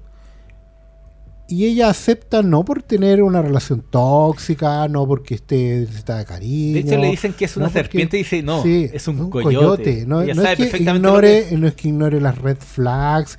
Todas esas miradas que podrían venir desde una lectura contemporánea, de una lectura que busca identificarse con el personaje, como hemos planteado en este programa, cosa que no se hay que hacer. O las películas tampoco deben hacerlo con la audiencia, digamos. Sí, pero, pero Construir Scorsese, personajes Scorsese acá lo hace Claro. como trampa. po. Claro, pero Scorsese en el fondo lo que te hace es llevar con los dos, porque también Mm. lo- se planteó aquí también en este programa. Leonardo DiCaprio es el héroe, tú llevas todo el tráiler de película con él, vas identificándote con él, vas sintiéndote cercano a él, y aún a sabiendas de que el weón va a caer, cuando cae, sigues sintiendo una empatía por él. Mm. Y esa va súper incómoda cuando alguien se quiere identificar y te va a identificar con un weón que miente hasta el final. Porque no sabe que miente. Es O no, una queda- weá- o sea, o no, o no lo acepta en sí mismo. Es que, es que el weón es demasiado tonto que para ¿sabes qué? Es que entenderlo. weón. Yo O creo- sea, yo creo que- yo no sé si es de tonto, es porque su debilidad de carácter es tan grande que no. Porque siempre lo ha sido. po, Sí, si po, por- siempre desde sí. el día uno, cuando De Niro lo mide, Lo mide en una entrevista cortita pero precisa. ¿Cachai? El weón sabe que este weón es palo seco. Este weón va a aprender y yo lo voy a usar para hacer fuego. ¿Cachai? Hay, Sí, hay- esa hay es un detalle con- weá. en, en el macro, porque en el, en, el, en el texto, en la historia, es fantástico lo que hace Scorsese con, con DiCaprio. Es quien guía la historia eh, en actitudes pusilánimes muchas veces, en decididas en otras, enamorado. Sí, y el weón es auténtico otras. O sea, todo o sea, el tiempo. Es esa, y esa autenticidad, yo, yo quiero decir que yo estoy súper de acuerdo con, con una conversación que teníamos con Diego a propósito de hace una vez en Hollywood, de que esa era probablemente la mejor actuación de, mm, de DiCaprio. DiCaprio. quiero decir que tenía que llegar Scorsese para poner eso en duda. O sea, era, era el único que podía. Porque, porque esto es, es impresionante lo que hace, lo que hace DiCaprio acá. Sí. Eh, y, y qué bueno que haya nacido de él. O sea, que él le haya dicho, oye, loco, ¿sabes qué? Yo no tengo que ser el flaco que viene llegando después. que Yo tengo que- que ser este weón enamorado. Es que cuando Mira, yo. A mí, a mí me pasó, espérate, quiero, quiero contar un poco mi experiencia con, con esta película porque yo leí el libro muy estúpidamente porque dije, no me lo voy a spoiler porque es no ficción. Dije, claro. son, son hechos históricos, no, no tengo idea de lo que va a hacer Scorsese, que va a dramatizar, así que filo. Pero me pasó leyendo lo que encontraba que la weá tenía una cantidad de ramas para hacer una gran película por todas partes. Y yo decía, oh, si toca esto, etcétera, etcétera. Y todavía seguía sin spoileármela. Hasta que leí quiénes hacían qué en la película. Y cuando vi que DiCaprio hacía al marido, yo dije, esta weá tiene todo el sentido del mundo. Y este va a ser el DiCaprio. DiCaprio con Oscar Clip. Así va a llegar un momento porque es un- en los hechos, así narrados como si la weá fuera un true crime, el marido, weón, es un enigma. Es un weón así. Sí, el que- weón- En- en la pantalla también. Que se arrepiente genuinamente de las weas que hizo, que aparece testificando en contra de su tío, ¿cachai? víctima y victimario mismo Me refiero a que de- vista de lejos, vista así como crónica la wea, ¿cachai? El weón es, El- el- es- el- que es un que- enigma, que tiene su propia validez narrativa, además. Claro, yo, yo me entero de que DiCaprio es este weón y dije, uh, este weón está. está- están sacando músculo. El, él y Scorsese al hacer esta movida.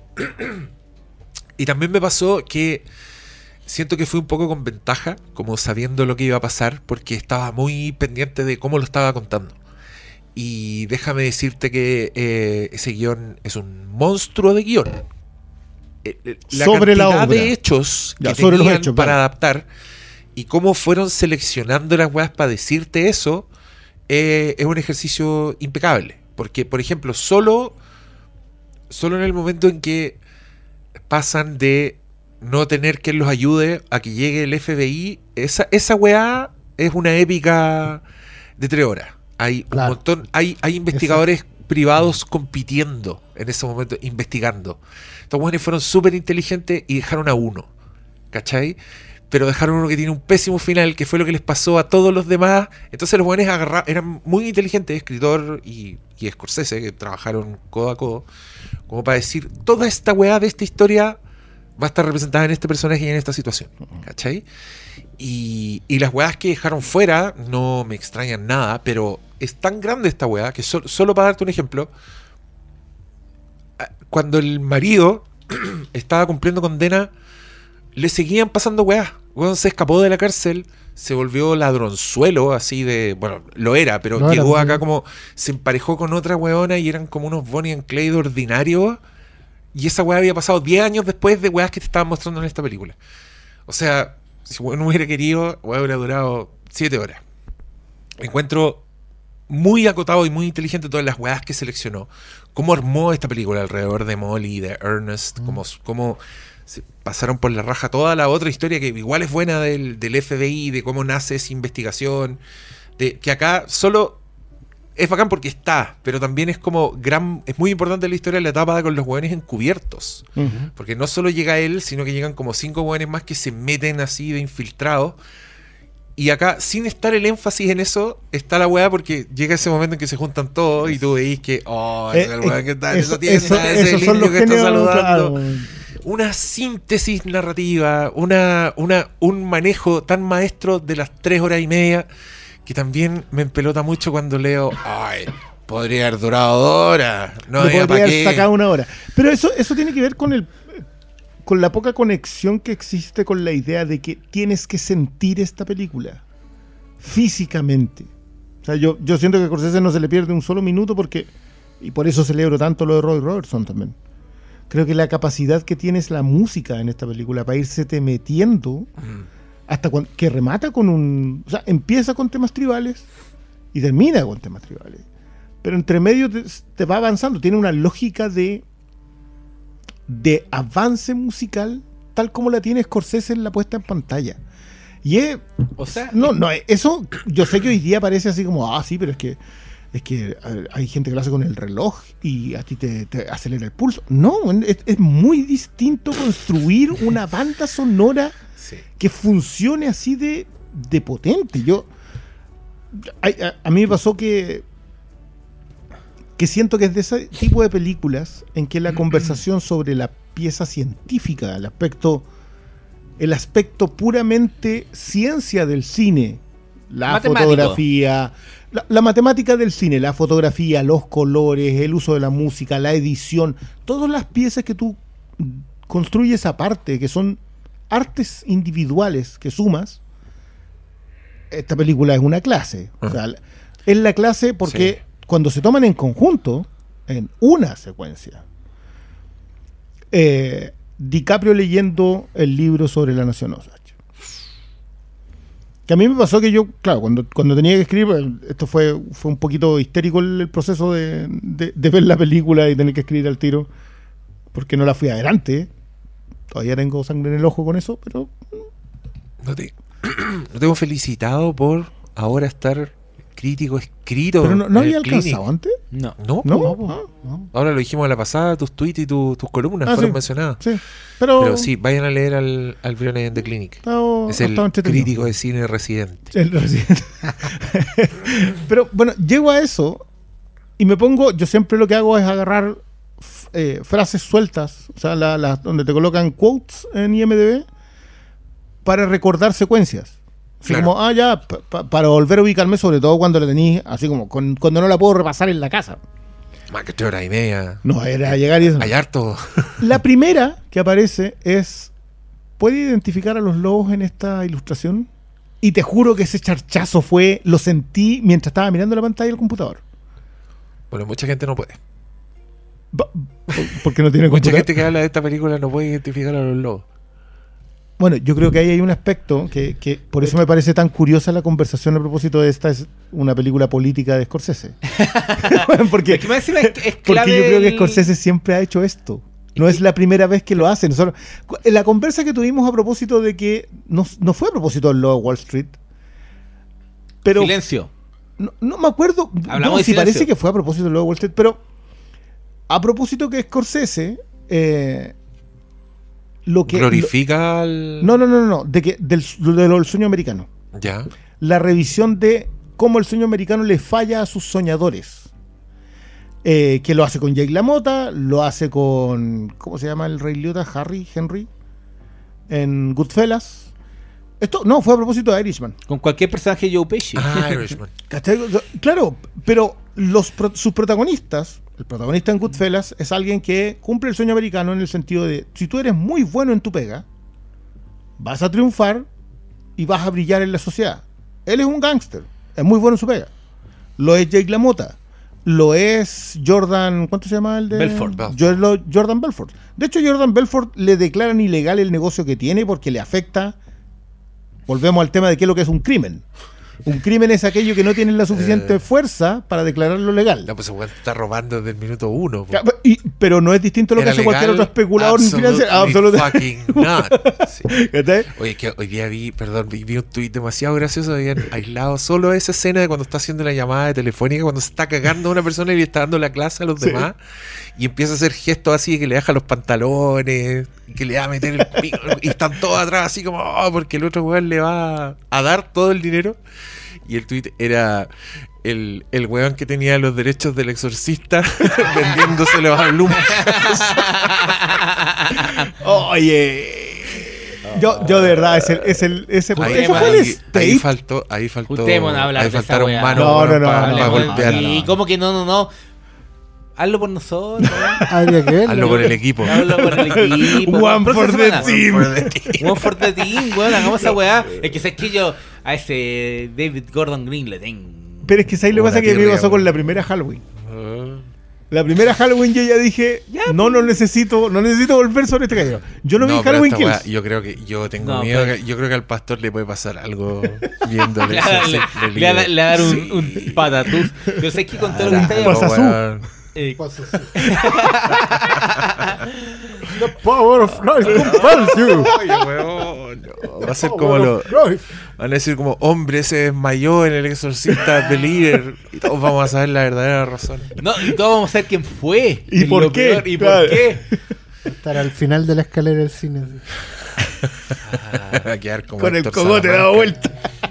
Como decían en cierta serie, esto sucedió una vez Y y, volverá volverá a pasar. No, Sí, pues pero este tienen que hacer tres no, películas. tienen que hacer dos películas más. Oye, weón, es que por, e- por eso es tan acertado el.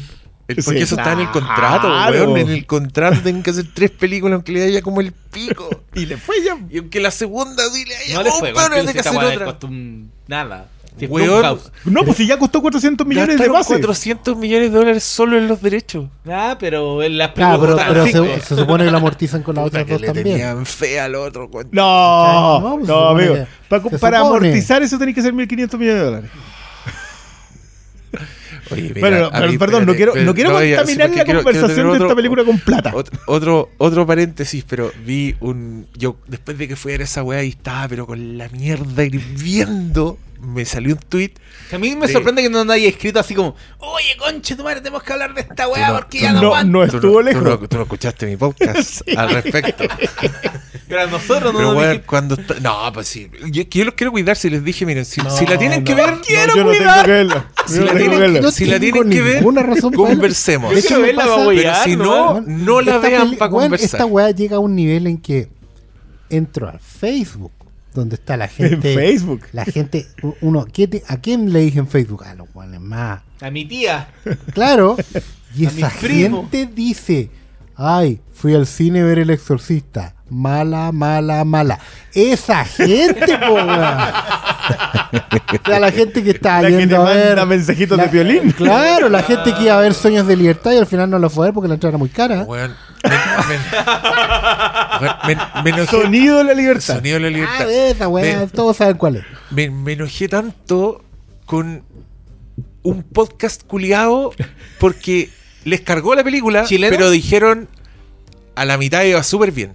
Y ¿Chileno? encontré que era tan ofensivo que encontraron. que a la mitad todavía iba bien. la película la venden en la primera escena, weón. La primera escena ya es una mierda. Pero espérate, lo que les quería contar, lo que me dejé. Cuando yo estaba con la mierda hirviendo hacia. Acababa de ir a ver la cagada. Pagué entrada. Porque no fui a- con descuento. Pero pagué entrada. Ma- cualquier monto mayor a cero es plata perdida. No, ya el tiempo era perdido. ¡Oh! No, filo. Yo eh, me debo a mi público. Ellos querían saber qué iba a opinar yo. Por ellos lo hice. Pero la weá es que estoy enmierdadísimo. Abro Twitter. Lo primero que me sale, Gonzalo Frías. Entrevisté al director y a Jason Bloom. ¿Y sabéis lo primero que les dijo? Les dijo, What an excellent day for an interview. Yo rompí el computador de un combo. si yo hubiera tenido esos weones al frente, weón, estos weones no se salva pero ni su abuela. Ya, de la pues, weá. Si hizo eso, pues lo llevaron para allá. El pero pelado. por algo no te llegan a ti. así. Por algo no me llevan a mí, po, No, weón. po, Porque este, esa, pero esa weá se habría viralizado. Y eso a todos les encanta, porque no hay mala publicidad. Hubieran dicho, entrevistador latino le escupió en la cara a David Gordon Green Le tiró un pollo a y, Jason Blum. y meó a Jason Blum. Se pegó un caque encima de Jason Blum. Oh, Pero mira, ¿sabéis Ah. qué? Yo te mando un saludo igual, Gonzalo, porque yo sé que tú viste esa película y por algo hiciste puras preguntas del exorcista antiguo, no dijiste nada de Exorcist Believer y yo entiendo ese dolor, entiendo el dolor de no poder hacer nada. Pero yo lo habría hecho porque no, no le temo a las consecuencias. Que ya Sí. estamos aquí. Ya estamos Ya lo Ya perdí todo. Ya no tengo nada que perder. O sea, soy, soy Rocky en Rocky 5. No tenía- Hasta tu aprendiz vale. ¿Cachai?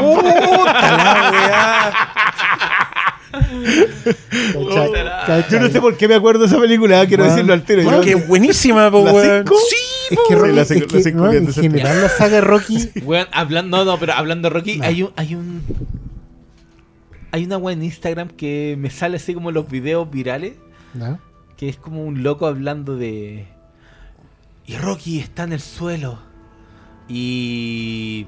Y Apollo Creed se da como ganador. Y está de pie. Y Rocky Balboa se levanta. Y ves a Apollo Creed derrumbarse. Porque sabe cómo ese conche su madre se está poniendo. Ahí perdió la pelea. Y sé que yo, cada vez que he sido. Puta que es buena Rocky. Necesito verla de nuevo, weón. Ahí volvió la interferencia. mira. Ah, No, eso mira, aprendí. Mira, mira. Eh. Ahora necesito saber si se escucha en la grabación. Porque también es posible que no se escuche ese interfaz. Ah, Puede ser. Pero usted ya sabe la verdad, usted que está escuchando ahora. Ya, bueno, sí. Eh, necesitamos reencauzarnos.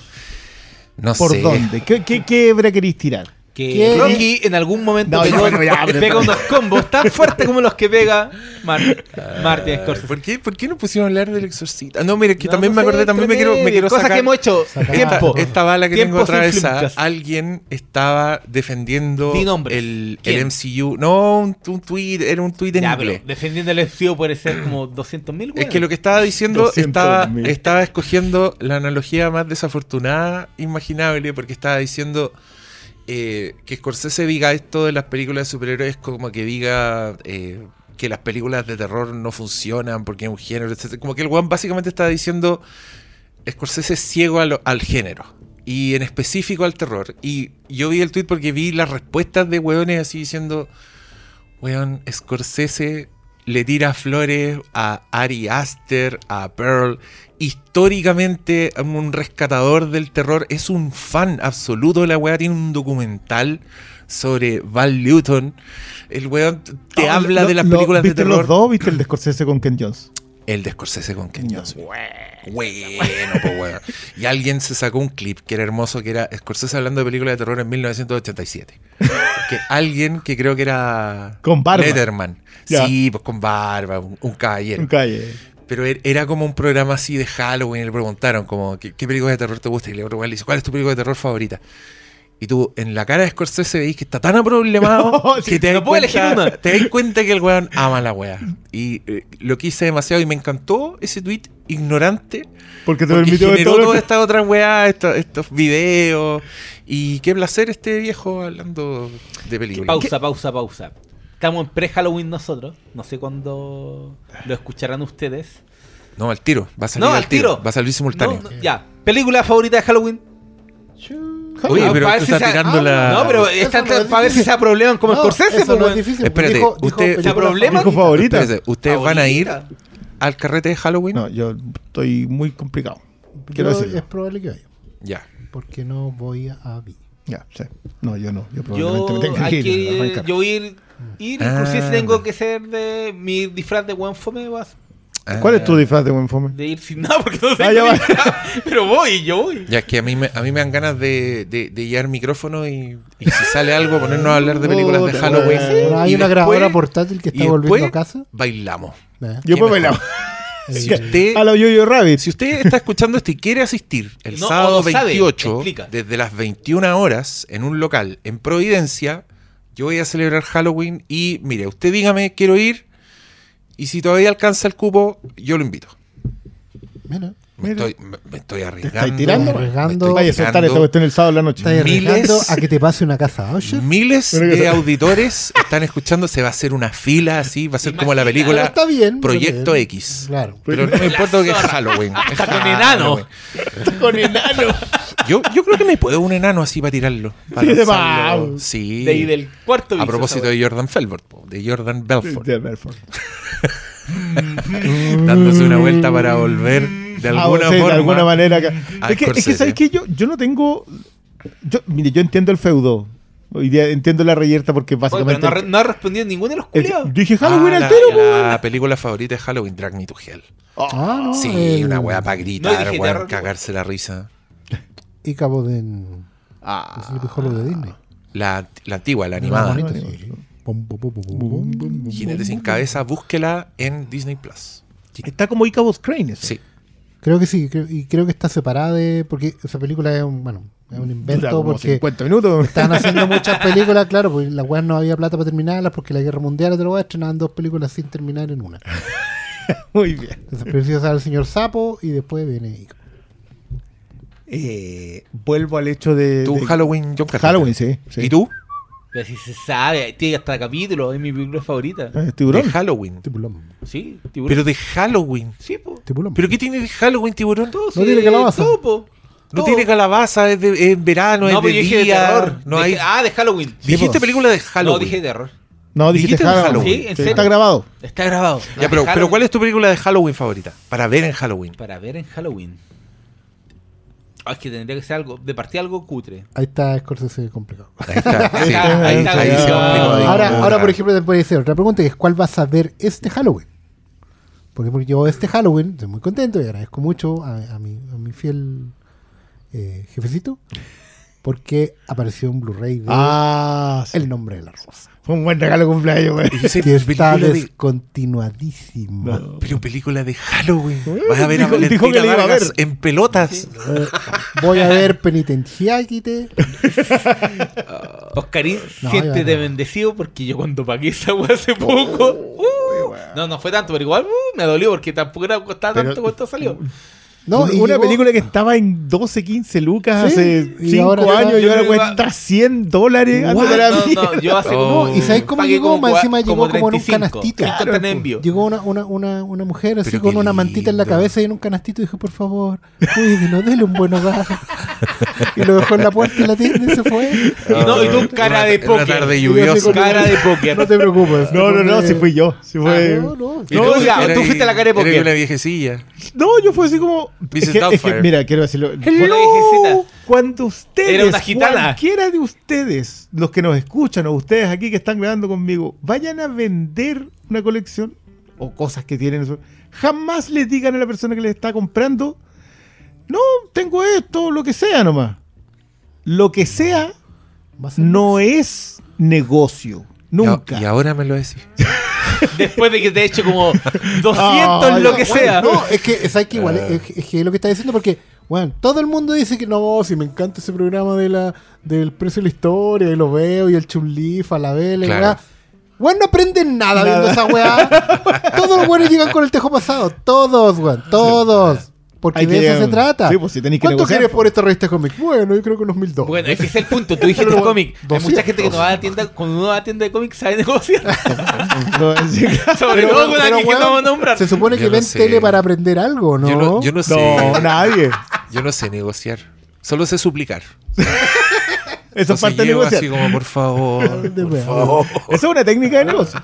Bueno, voy a decir que mi película favorita ¿no? de Halloween sería Scream. Porque es una película para, Scream. para ver en buena película para, de ver- Halloween, para verlo sí. en grupo. Sí, así. Y una, ex- una extraordinaria Sí. revisión del, del género, además. Weón, Don West. es un gran programador. Mira, si va poca gente al carrete de Halloween, vamos a poner el proyector y vamos a ver esas cuatro al hilo. No, no podemos ir a las 4 de la mañana, así que alcanzamos. El, el orden va a ser, vamos a partir con, Con ese, supuesto. Ichabod, vamos el a seguir profesor. con Halloween, sigue Scream y terminamos con Drag Me to Hell. Me parece Porque en, ese momento espero que todos estén vomitando. Así que que haya Todo pasado una mierda. gitana por fuera. Ya, perdón, yo quiero volver al hecho de que a- a- es que me parece un muy buen lugar para volver. Yo en- entiendo las reyertas, entiendo, entiendo lo inconveniente que puedan tener con que un caballero, un señor, Del cual Un no saben nada. hombre del- blanco, es que- no, no, no, no, no, no estoy hablando de eso. Un señor del cual no saben nada porque el, un señor el- millonario, el blanco. tweet, ese maravilloso, esto tiene mucho de Boss Baby. Vibes. Eh, Claro, tiene mucha onda de Boss Baby. de- persona que solo vio la película Boss Baby Baby. viendo su segunda película. Exacto. Mm, me está dando vibes de Boss Baby. que, que perdón, pero creo que acá ha sido. Yo, Sí. usted- no- ¿Ustedes están viendo Generación B? ¿Qué es eso? La de Gem, de. The Voice. Vi, me faltan dos capítulos, Ya, pero pero viste el de. ¿Cuál es mi película favorita? Puta, eres un weón blanco, así que debe ser Star Wars, Shawshank Redemption El Padrino. Le tuve que Ah, poner sí. pausa para reírme. Porque creo que la inclusión de Shawshank Redemption es capital. sí. O sea, esa la metieron ahí, pero con un golpe en el mentón y le funciona perfecto. Lo entiendo sin tener ningún problema con No, Redemption. no, perdón, yo no tengo ningún problema con ninguna de las tres películas. Las tres, las tres No, no, películas no, son no, una no joya. sí, pero no nos pongamos hueones, no le hagan caso a Barbie. El Padrino sigue siendo una gran película, Sí, que digna se- de se- defenderse. se- por supuesto. Y de conversar durante tres horas para Sí, explicárselo a una ¿por mujer. qué no? Si, si- si tú no entiendes el padrino, pregúntame, no tengo ningún problema. en- en Por favor, siéntate, Y eso habla. viene del cariño por una obra magna, no porque yo sea un saco wea, ¿ok? Te Mira, noto defensivo al respecto. mira. No, estoy hasta no. acá, y- y- estoy hasta acá este basureo No, al padrino. no, no, Pero si nadie estaba no, al Padrino, ¿qué No, pero en general se va a Y yo debo decir que eh, es una weá que trasciende. Yo andaba de viaje, fui, me pedí un plato de. ¿Y de quién crees que me acordé con los ¿Te pediste fideos? unos canelones? De, de, de Clemenza, pues, weón. Obviamente, es una weá que trasciende el cine. Mira, aquí vamos todos para Clemenza. Sí, claro. Te, te enseño cómo se hace. No. Nuestro, nuestro verdadero, nuestro verdadero role model. Uno- Yo quiero, yo quiero levantarme así con mi, mi musculosa, que es pura guata, para ir a preparar de canoli. De ganable. Bueno, vu- vuelvo a eso. A propósito de. Bueno, dispe- de- a propósito de las Mucho referencias. tiempo, mucho tiempo ha pasado. yo no creo que Scorsese acá, por muy cinéfilo que sea, que, que- que me gusta hacer la salvedad hoy día también, yo creo que hay películas que son derechamente cinéfilas. Es cierto, eso es indiscutible, sobre todo hoy. Pero no sé si Scorsese hace películas cinéfilas. Yo creo que película, Scorsese hace cine, Sí. en, el, en el sentido más puro de yo puedo amar la expresión artística, pero eso no significa que lo que yo esté plasmando en pantalla sea el amor por la expresión artística. Exacto. Fundamentemos eso al tiro con la famosa rima visual. Pucha, yo no quería ser tan No, evidente, no, pero Pero es no. que más allá de la rima- no, basta, enseñémosle a la gente. Hay alguien que dijo por ahí que había una rima visual de Scorsese hacia Francis Ford Coppola porque hay un asesinato a campo madre, traviesa arriba de un auto. Sí. Yo, yo vi eso y dije, bueno, estas escenas no, no se parecen en nada.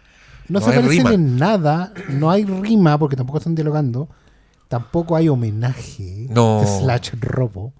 ¿Cachai? Eh, no. Hay contexto. En los años 20, tú podías salir al campo cuando había campo entre pueblos, ciudades. Y lo más probable es que te fueras al campo justamente a hacer esas cosas como tomar copete, que era el equivalente Sí, a jalar coca y esnifar. Sobre todo los 20 ¿cachai? weón, cuando Eh, estaban. Claro, sobre todo los 20 cuando estaba prohibido. Además, con un indio. De hecho, el corte que hay en esa escena, no, no exactamente en la escena, pero con los petroleros mirando a la distancia. Mm. Pues te no está importa, diciendo, eh, claro, te está diciendo que es como. Esto es outside the limits. ¿cachai? Estamos, Sí. estamos en otro mundo. Es una wea. A ver, eh, Scorsese puede aplicar todo el cine que ha visto en su vida en sus películas.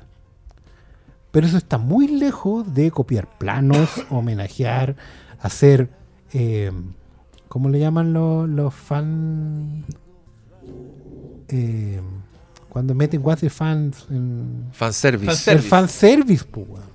Fanservice a los ¿Cachai? fans Que están mudo. diciendo, no, como Scorsese, claro, haciendo fanservice porque eh, copia la escalera de Eisenstein, weón, o, o, ¿cachai? O, no, Ah. oh, oh, Ya, Cabo pero de Miedo es que- estar lleno de fanservice. Oye, fui a ver, ¿no? yo fui a ver Hugo, salí chato del fanservice a. Melie. A mí la. No, y Cabo, Cabo de Miedo creo que es su peor película por eso mismo. Así ya, basta de tanto.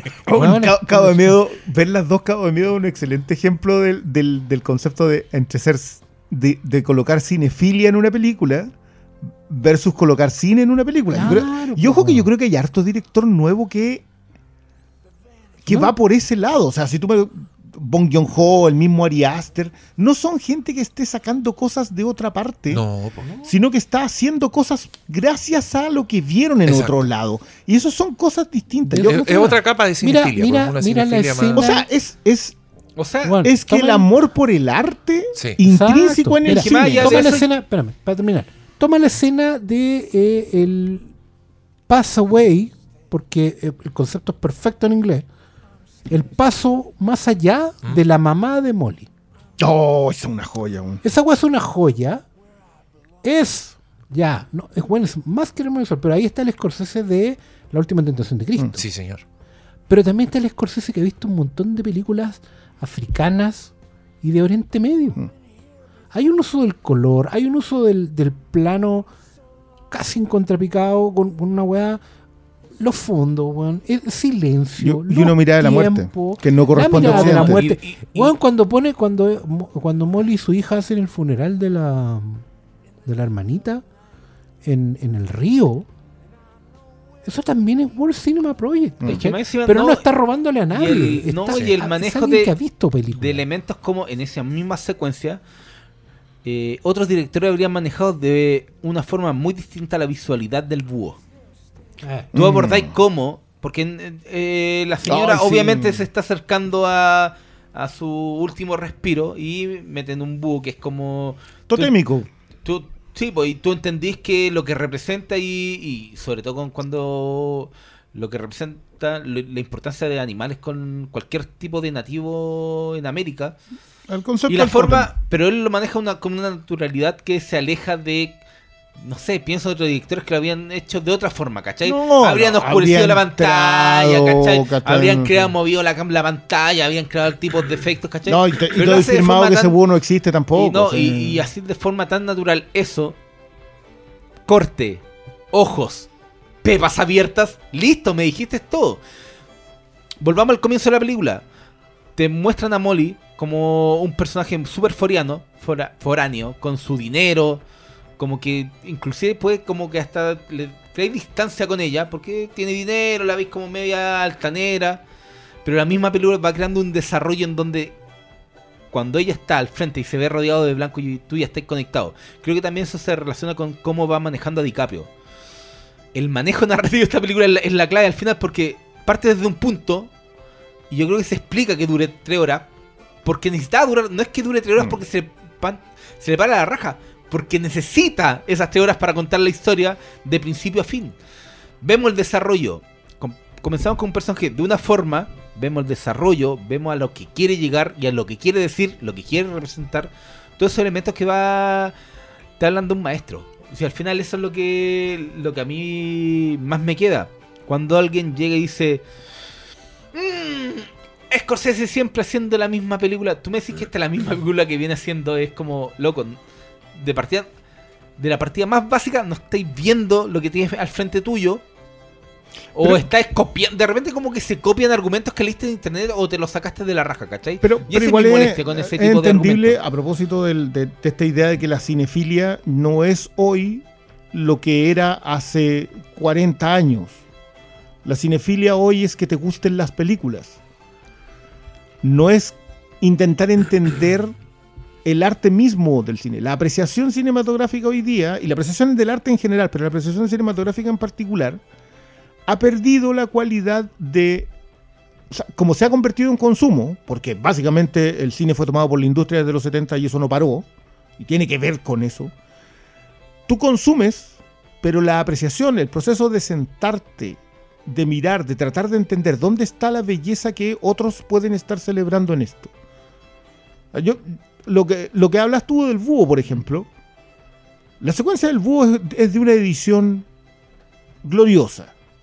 Pero el montaje que es... El tratamiento. Eh, Claro, que el montaje que es la clave más eh, intrínseca del cine, hoy día no es considerada. Cuando tú lees... Piensen en el concepto del One Perfect Shot. Sí. El concepto del One Perfect Shot es anticinematográfico. Porque la clave de una, de una toma perfecta es el proceso narrativo que te llevó a que esa toma sea perfecta. Y eso es algo que Scorsese en alguna ocasión dijo, claro, tenemos un One Perfect Shot, pero ¿cómo llegamos ahí? Después la gente de HBO se subió a esa declaración e hizo un documental al respecto, que no era muy bueno porque más encima, o sea, sí, era bueno porque te explicaba que desde películas menores, igual había un proceso de construcción narrativa para llegar a la toma, Sí, a la toma Que- es que- perfecta. Es que además el One, el One Perfect Shot es, un cuadro. Es un pero cuadro. el, el shot Tienes- tiene movimiento, tiene tiempo, tiene Exacto. espacio. Es que me imagino a Spielberg viendo eso diciendo One Perfect Shot y diciendo, pero weón, y de hecho, ¿para qué coreografía toda la weá de partir el plano en uno y terminar en el otro para que es que- después los weones le sacan una foto a la por, weá? por eso No. yo en algún momento recuperé un poco la fe cuando empezamos hace unos tres años atrás a hablar del blocking. Mm. El blocking es cómo ubicas tú en el espacio de la pantalla los personajes o lo que quieren contar. Ubicar en la pantalla es parte del cine porque el cine se mueve. Hasta editar es parte del cine porque el cine se mueve. No, y, y yo creo que uno como espectador va creciendo cuando voy a poner, oh, perdón lo repetitivo, pero cuando notáis que está el viejo, el alcalde de mierda, subiéndose al, al, al transbordador y vais viendo cómo se va moviendo la Mm. cámara Es de fondo que- tiburón sí. y te cuentan todo un relato, ponen la cámara estática, pero todo el fondo se va moviendo, ¿cachai? Eh, y cuando vais notando esos detalles y lo que aportan a la ra- narrativa, porque claro, en el concepto de One, cuando tú veis una película y veis la, la toma perfecta, no es que tú en el cine no le vayas a poner pausa. Claro, en la casa podía hacerlo, pero Sí. nadie, nadie en cuerdo lo hace. de que, ponerle ¿sabes lo que pausa. pasa? No, Pero es que sabéis que tú, tú diste con la palabra, la palabra precisa. ¿Cuánto de eso influye en la narrativa? Sí, sí, para mí todo Porque- es narrativa. Claro, porque la clave en la narrativa cinematográfica, por eso te decía yo que yo hago la diferencia hoy día entre cinefilia y el, y el, y- y el cine que ponen los directores en la pantalla. En el caso de Scorsese, Scorsese probablemente fue. Probablemente tiene películas más cinéfilas. O sea, películas en donde. Hugo, Hugo. evidentemente. Porque es una película además que habla mucho sobre la construcción del cine como tal. Entonces, el amor por la forma de hacer cine está puesto. Igual yo creo que Scorsese es que puede ser un caso de estudio para, para lo que acabo de decir, porque puede que Hugo tenga más cine que cinefilia, a pesar de que por definición debiese ser una película Sí. cinéfila. Es que. En lo que estáis hablando, Pero de repente. déjame cerrarlo con otros directores. Me pasa hoy que siento que hay directores que exploran temáticas sobre el cine. Mank. Pero Mank no tiene tanta cinefilia. Tiene mucho cine, tiene mucho postulado, hay una postura política en, eh, en Mank que es importantísima. Entonces, creo que, y, hoy, y ojo con lo, con lo último, a propósito de que creo que no nos hemos metido en una de las claves de la conversación de Killers of the Flower Moon, creo que hoy día la gente que es declarativa con su cine que tiene un discurso, que lo que quiere instalar un tema, que quiere decir algo explícitamente, desde, no sé, de lo que se te ocurra, tiene que poder hacerlo cinematográficamente. Es la única forma de terminar apreciándolo. Y creo que el mayor peso de Clears of the Flower Moon es que es una declaración política extremadamente trascendente, pero no desde el punto de vista que muchos esperaban que fuera. Sí, sí. Acá no hay, acá no hay repartición de culpas. Eh, no hay cinismo. Yo, me- yo quiero huir un poco de eso, no, no creo que sea cínico eh, Scorsese al tratar de, de colocarlo. Simplemente te lo deja ahí y ve tú cómo te lo lleváis para la casa, porque tú te vas para la casa diciendo yo no soy Robert De Niro. Yo no he matado a ningún güey. Es que cre- creo que es bien. yo- Yo, creo que es bien directa. O sea, te muestra unos personajes completamente despreciables. Los Osage son absolutamente víctimas. Yo no entiendo esa queja del, del punto de vista, porque ya creo que están preocupados de puras weas. Porque creo que esta es una película que es bien descarnada para mostrarte toda la, toda la injusticia. Y, es gigante, es épica. Es una película que tiene muchos personajes. Por lo mismo también eh, condeno condeno esto, esto de que es desde el punto de vista de, de los villanos, porque no creo que sea exclusivamente desde su, su punto de vista. Estamos viendo mucho. O sea, la, la escena que dijo el pastor ya te dice, bueno, también tiene el punto de vista de otros personajes. Tiene al extremo de mostrarte otro, otro plano, porque así de, de, de respetuoso y generoso es con, con los Osage. Yo, yo encuentro que esa weá igual es, es, es bien jugada por parte de, de, de Scorsese lanzarse en una historia que es sobre este registro, que es una crónica, Mm. que es un Y true meter- crime, y meter por la algo tiene el epílogo que sí, tiene. Y meter ¿cachai? la poesía en. y, y meter la Mm. poesía y, y- y meter personajes tan, tan tridimensionales. Esa weá a mí Mm. me, me gusta mucho. Creo que todos los personajes son súper complejos. Y, y eso no significa que la weá esté respaldando a personajes despreciables ni que te No, haga empatizar es que- con ellos, es que, que también es es una weá que leí que Es que, es que es un problema. Es, es que es un problema. ¿Sabes qué? Mira. ¿Tú decís que alguien empatiza con el personaje de DiCaprio? Weón, No, hay pero es que ese que, es el dice que es problema. uno de porque los dice que no deberíamos sentir. Es que te eh, hace empatizar con por ese. Pero es, es indispensable que la sientas porque lo que necesitas saber es que tú también eres parte de Sí, eso. weón, pero es que ahí va Y- el punto. Que mira. Cristian dijo hace un rato una frase que es lapidaria. Que dice: hace 40 años que no se hace cinefilia. ¿Y es por qué? ¿Y, y por qué? Porque la cinefilia es una actividad que por definición es gregaria, es grupal. Mm. Se hace en dos sentidos. El problema hoy en día es, es heavy porque la discusión que tenemos en torno a las películas y en torno a la apreciación que se hace de las películas, más bien eh, la rendición de cuentas después de revisar una película, porque eso es. No es una apreciación, es una rendición de cuentas. Check, check, check, check. Tiene que ver con el momento que vivimos socialmente hablando. O sea, hoy en día absolutamente el siglo XXI es un siglo completamente individual. Y es individual a todos los niveles. O sea, desde cuestiones técnicas como el One Perfect Shot, que implica sacar un frame de una actividad que es movimiento para paralizarlo, para que uno lo vea, para tener una copia, ¿cachai? Es desde la, desde la forma en que la gente ve las películas, para yo identificarme y que la película me identifique a mí. Es una weá de uno a uno. ¿Cachai? Y en ese aspecto no entran variantes. po. Cuando, cuando todo es individual, ¿cachai? tienes un puro plato, un puro cubierto, un puro vaso, una pura mirada de mundo. ¿Cachai? Eh, sí, es porque es verdad que el mundo es grande, es cruel y de repente es mejor enfocarse en uno a uno, ¿cachai? Pero también por tratar de enfocarnos en uno a uno, estamos entrando en un diálogo donde todo es posible, porque tienes que tener las posibilidades de todo. Por ejemplo, actualmente mi tema con el lenguaje inclusivo no tiene que ver con la realidad eh, que, que, algún, en algún momento el lenguaje inclusivo trató de incluir realidades que no estaban contenidas en el lenguaje. ¿Qué pasa cuando son niños y niñas? Solo decimos niños. Eso no está correctamente eh, gramaticalmente materializado. ¿cachai? Había un problema ahí. Pero hoy en día no se trata de eso. Hoy en día se trata de que podamos incluir a todas las individualidades sin convertirlas en un grupo. ¿Cachai? Bueno, la, idea- la muerte del colectivo. Exacto, el, frac- la- el fraccionamiento en política, por ejemplo, que un partido que un partido político que de hecho es una weá grande, esté dividido en un montón de partidos chicos y que no estén haciendo viviendo el proceso constitucional que tenemos, tiene que ver con esa misma weá, con que cada uno vive su es que dame mi espacio, mi momento, mi weá, y todas las relaciones son individuales. Entonces, también es triste cuando las películas se convierten en productos que son para la individualidad. Por ejemplo, las Marvel Studios. ¿Cachai? Que buscan relatar un. No buscan relatar un diálogo, no buscan ser ambiguas. ¿Cachai? Buscan ser completamente directas con el individuo.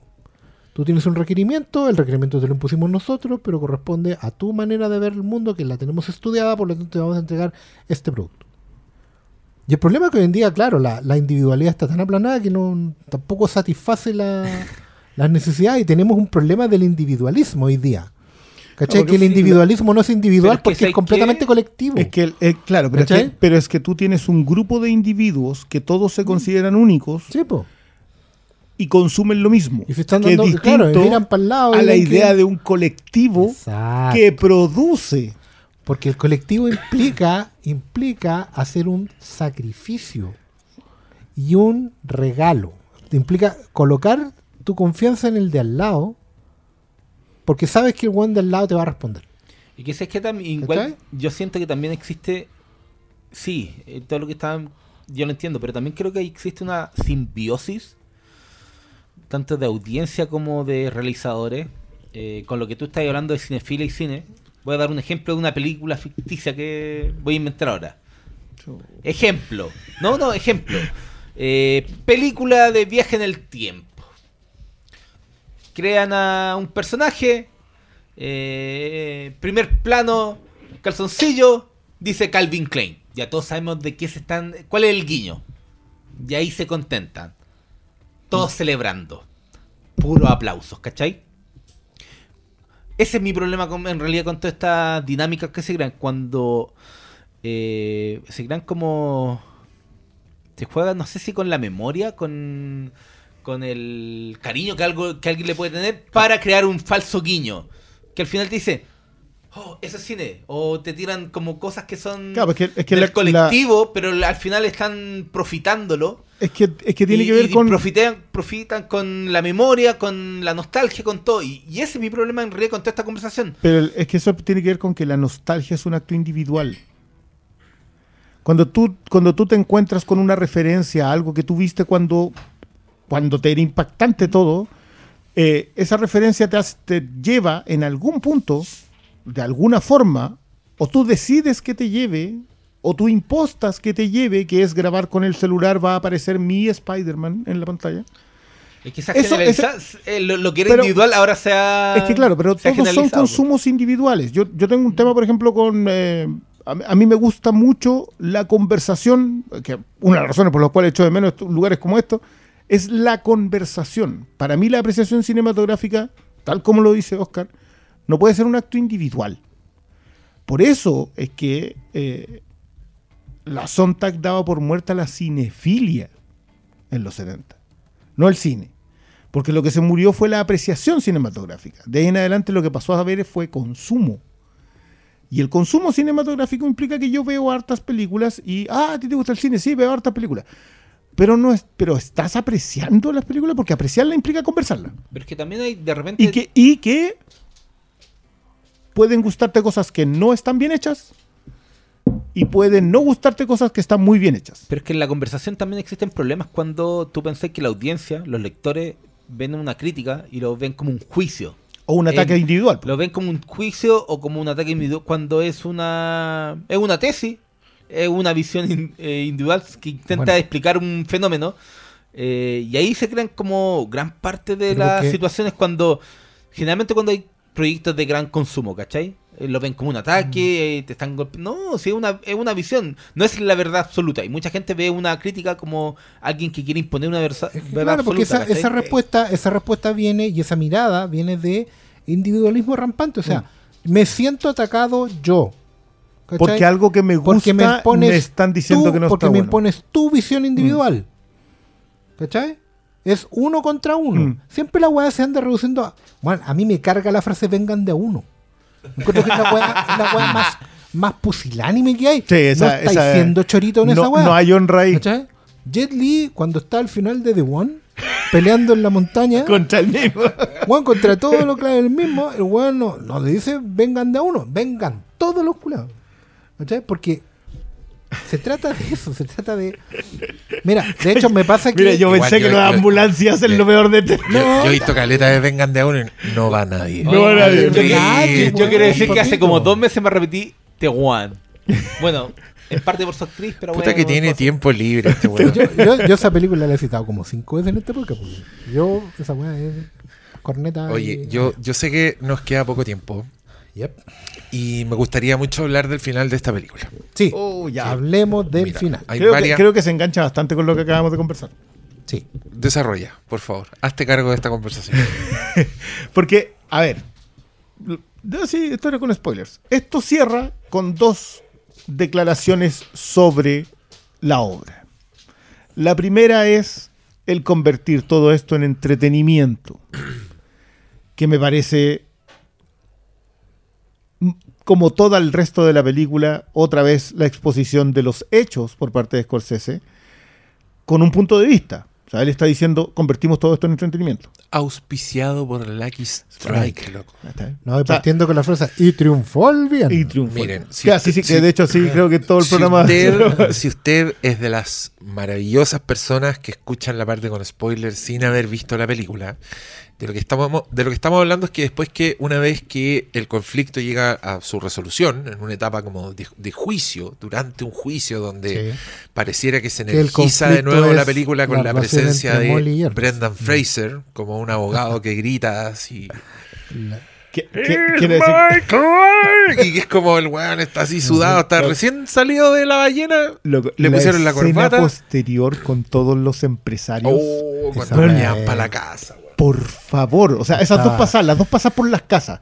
O sea, si, cuando, si ya en ese momento tú estás diciendo, no, joder, ya, ya, ya. Bueno, después de, después de toda esta weá, llegáis como a un momento climático que es un último enfrentamiento entre Molly y Ernest, entre Lily Gladstone y Leonardo DiCaprio, futuros nominados y ganadora del Oscar respectivamente. Muy probablemente.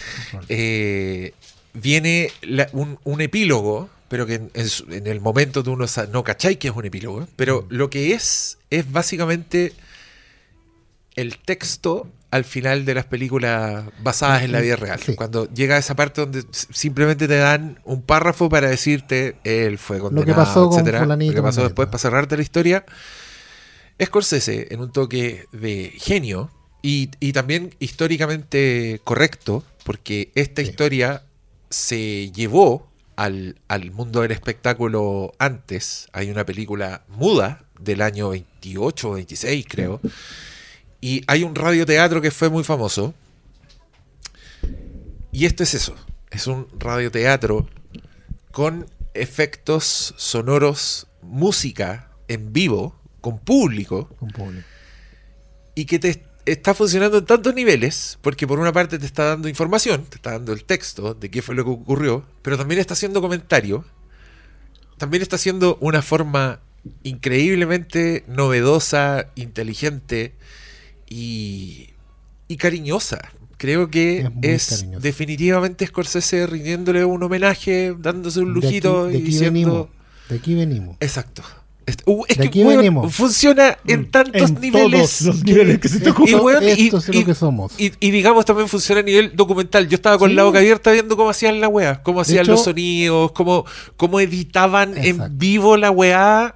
Y una weá que más encima hoy día está todo el mundo escuchando. Sí. Si, si volvimos a esa weá, Es es, podcast, es- ¿no? es un podcast, es un true crime, weón. Mm. Eso, eso es lo que estaba escuchando esa gente. Vestida de etiqueta, con cigarrillos, en un auditorio increíble y con puros hombres blancos repartiéndose todas las voces, hablando como indios, toda la weá.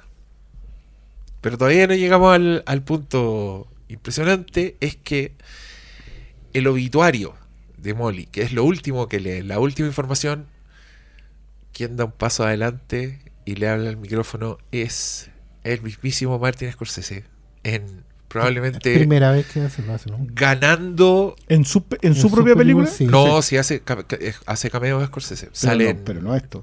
pero, Pero no como Martin pero- Scorsese. Sale en pandilla de Nueva York. Mira, yo quiero decirte que yo creo que este es el mejor cameo de la historia. Sí, definitivamente. Por la carga que tiene Sí, la weá. Sí, Porque que claro. sea Eso es política. él despidiendo a este personaje, dándole una gran interpretación a su voz. Si Scorsese igual es un actor frustrado, el weón actuó Ujú. increíble, Taxi Driver actuó increíble. Le da un Quiz peso, weón. weón, a la weá que está diciendo. El espanta tiburón. ¿Dónde más sale Scorsese?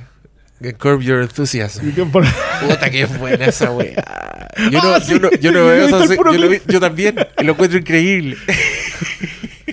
No, pero show es otro, es un camión.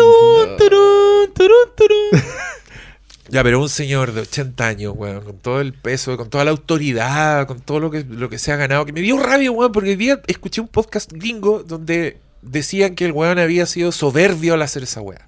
Porque él no tenía derecho a hacer eso. Yo dije, me estáis weyando. Pero, pero perdón, yo encuentro que sí, que es soberbio.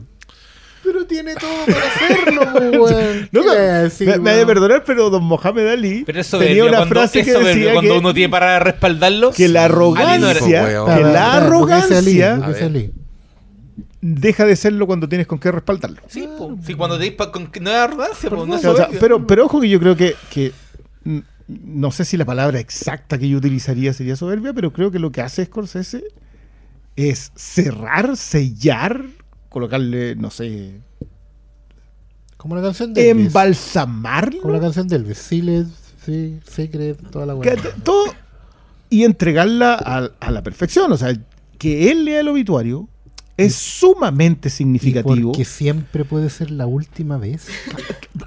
Imagínate. Weón, yo no puedo evitar le- Imagínate si verlo así. en Yo pantalla. no Sí. puedo evitar verlo así y dije, weón, esta película del barco que está haciendo... Puede no. Quedan cuatro años, ¿cómo se demoró en esta?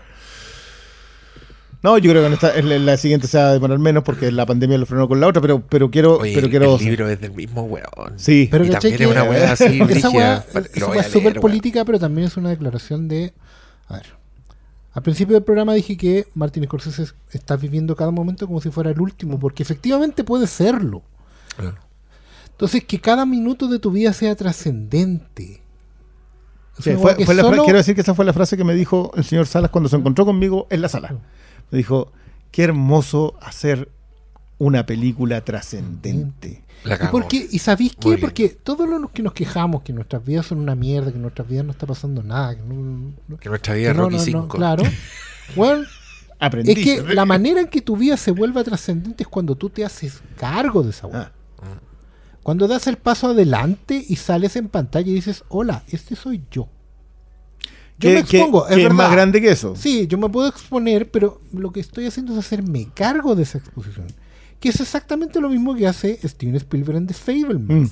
Las, dos las dos Cuando grandes los despedidas se por bajan, se bajan, se muestran tal como son, pero dicen, ojo, lo hago yo no porque yo sea el Dios y lo puedo hacer, sino que porque, weón, Dios no existe. El hombre es su propio Dios. ¿Cachai? Pero también en, en términos del Asuman relato. esa weá. Pero- Toma las riendas de tu vida. Pero yo también lo veo como que él está recontextualizando la misma historia que si por algo es él, Claro, por algo es el epitafio, por algo es algo que nos vemos en pantalla, por algo es un corolario Y- y yo de soy- toda la historia que viene contando. Director, yo, a- yo no, no es por mi individualismo que tengo mi Me nombre puesto en esa weá. Es gringo, porque weón, que yo- me estáis nombrando que no he Yo escuchado. a- agarro a toda esta gente que trabajó conmigo, que hace magia para ustedes. Y yo no la dirijo por ego, weón, la dirijo por cariño, porque esta weá me importa y porque estamos todos en esta weá. ¿Cachai? Por eso yo salgo al final, pa- sea para recibir su aplauso o recibir sus tomates. Pero yo me hago cargo. Yo encuentro, encuentro que funciona en tantos niveles, weón. para mí, pa' mí principalmente en el nivel de esto es lo que nosotros hicimos. Porque Killers of the Flower Moon es la historia...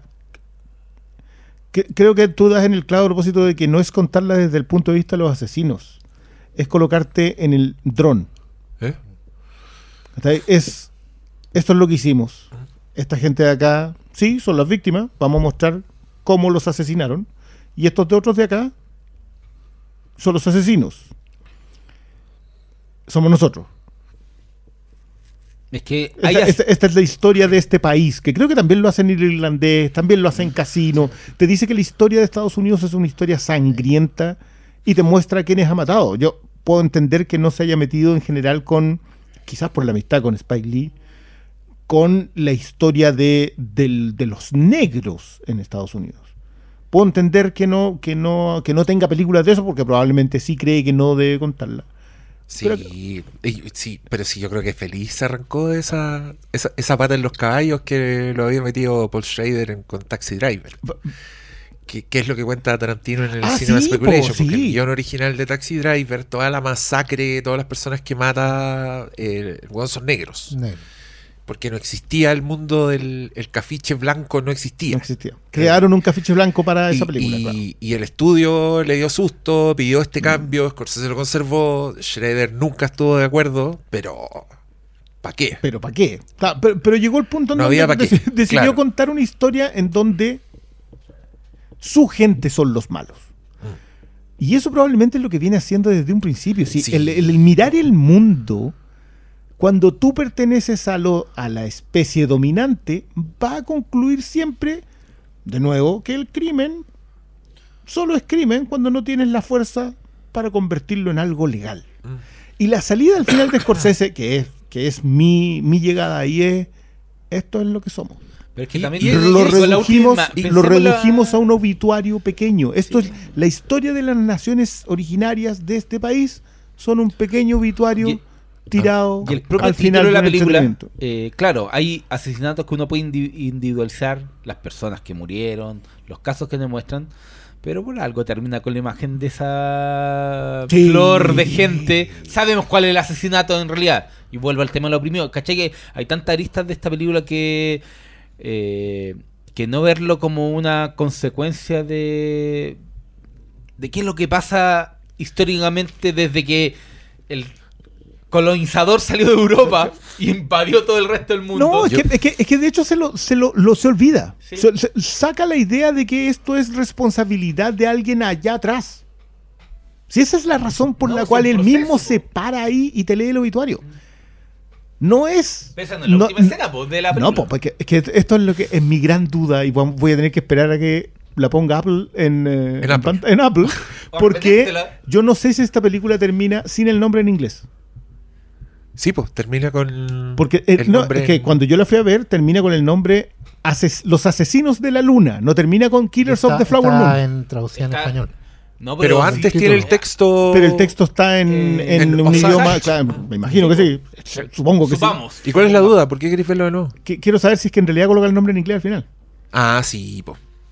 ¿Cachai? Porque, porque creo que la forma en la que lo presenta eh, es magnífica. O sea, tú lo sabes cuando ya esa toma está de arriba. Claro, está la- las flores de la luna son las naciones originarias y se te abre la película y volvís a la, a la, a la- a la frase de los lobos. ¿Qui- ¿Quiénes son los lobos en esta ilustración? ¿Qué- Vos, hay- po. A la escena de, la Molly con los este, blancas. está- todo. Encuentro que est- están. Es hasta majadera la weá. Sí, claro, por eso O se sea, pega tan largo. Hay una, hay una escena que es muy temprano en la película donde cuando te están numerando los muertos y te los muestran primero vivo y después un plano así brutal del cadáver. En la señora Telma y está, pero así, pa, pa, está con lo- las dos pistolas en cada mano, así está como John Woo saltando en el aire y disparando. Y, y- y esta mujer que va con la guagua y que la matan y Suicidio. el, el- el relato dice suicidio. Y el weón es un weón de bigote así que está actuando a plena luz del día. Y, Y y de ahí no salí. la guagua porque es la hija, Y de ahí no salí. Es un entramado de donde todos son asesinos, pero absolutamente despreciables. Que ahí también me, me he encontrado con un poco con este analfabetismo, con gente que está diciendo que es, es la misma weá que hace Scorsese siempre. Y así, ¿cómo va a ser lo mismo que hace siempre si en Goodfellas es otra weá? Tení asesinos, weón, así, pero a sangre fría, weón, que no tienen ninguna moral. Pero se da una Estoy vuelta larga. Leila de fondo. Se da una vuelta larga para mostrarte que por qué a los buenos les gustaba esa vida. Y mostrártelo desde dentro, mostrártelo.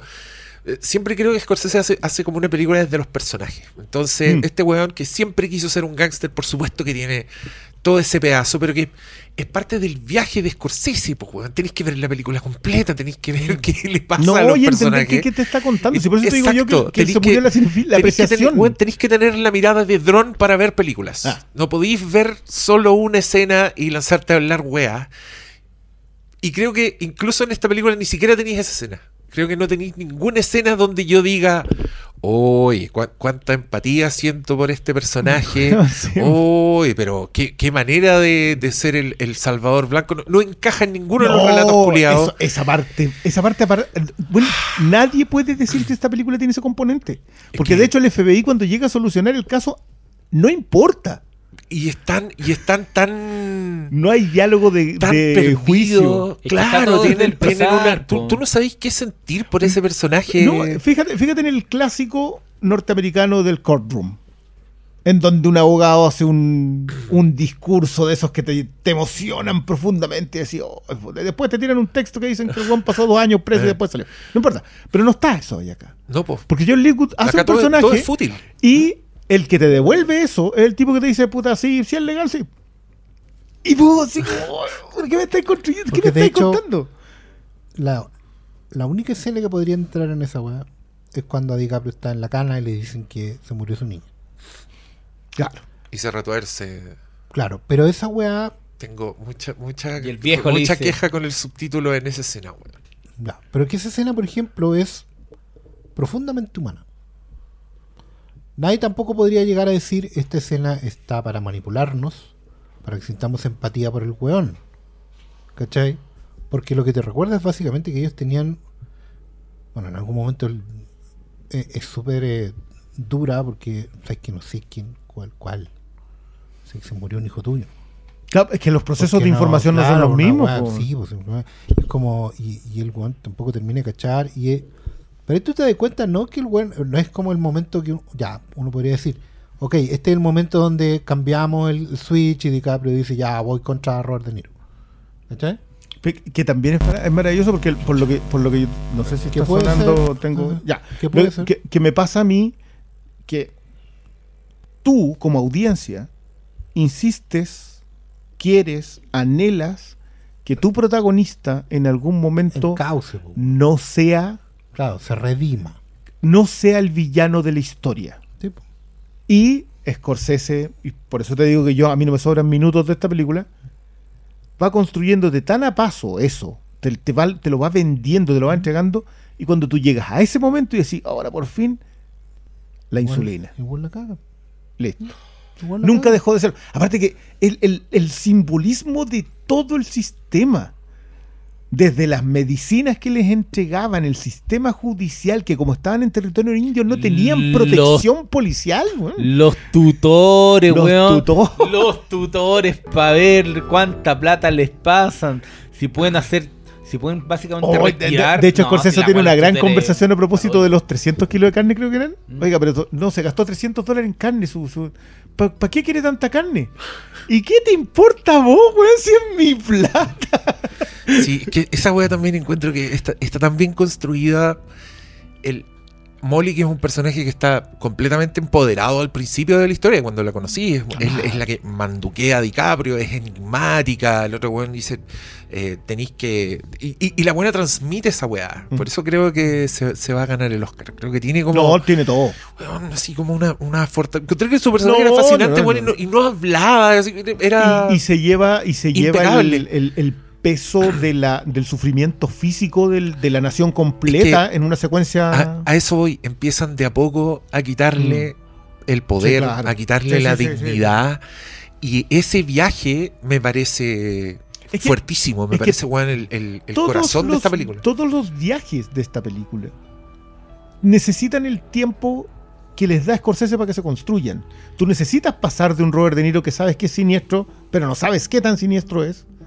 Necesitas pasar de un, de un personaje que sientes llano, que sientes plano, que siente que, que lee más o menos lento porque no sabe leer tan bien, a pesar de que dice, no, sí, yo sé leer, de un tipo enamorado, de, y, y, y vas avanzando los etcétera, necesitas el viaje completo. Sí. necesitas que llegue Jesse Plimons para creer que el FBI en realidad viene a rescatar a esta gente y necesitas ver el fracaso del sistema.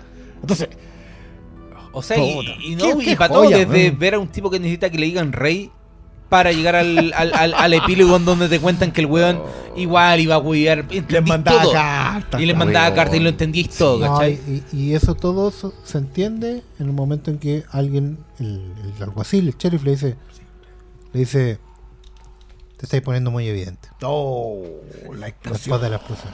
Sí, y, no, y weón, en todos esos momentos en que, que la, la conversación que tiene con el weón de la funeraria, cuando le dice, oye, no le, no, pero antes le dice, oye, a esta déjale la joya. Y el weón, Es para ya, robarse". sí, oh, no te preocupes, sí, la copió, la. oh". No, weón, en serio, es, es la hermana de mi mujer. ya, ok. Ahí está la cuenta. Pero weón, me estáis cobrando como a los indios. Oh. Corte, dos escenas después, igual están robando La la, la. Oh, bien, weón, el amigote. No, mire, Peliculón. este, este es un peliculón. Usted vaya a verlo al cine. Si que escuchó todo esto, no sé por qué. Pero al menos ya sabe a lo que va. Pero si no, si no, véala igual de nuevo en Apple. streaming. Sí, Sí. sí, si no puede ir a verla al cine porque no llegó a su ciudad que, que le ocurrió a harta gente o no alcanza, igual véala en el streaming, produzcale, Yo le, agarra y- el, el, el mes gratis. tiempo. y le quiero tiempo. y le quiero dar las gracias a mis contertulios por haber venido. Yo sé que fue una ocasión especial. Scorsese. Nos vemos cuando estrene la del, la del Marco. Tres Ah, más. si no, no está juntando Ah, gente. ya. Sí, vol- vol- volveremos. Ju- Juntamos volveremos. maestro y killer. Ya. Muchas gracias. Muchas gracias a todos por No, escucharnos. Buenas noches.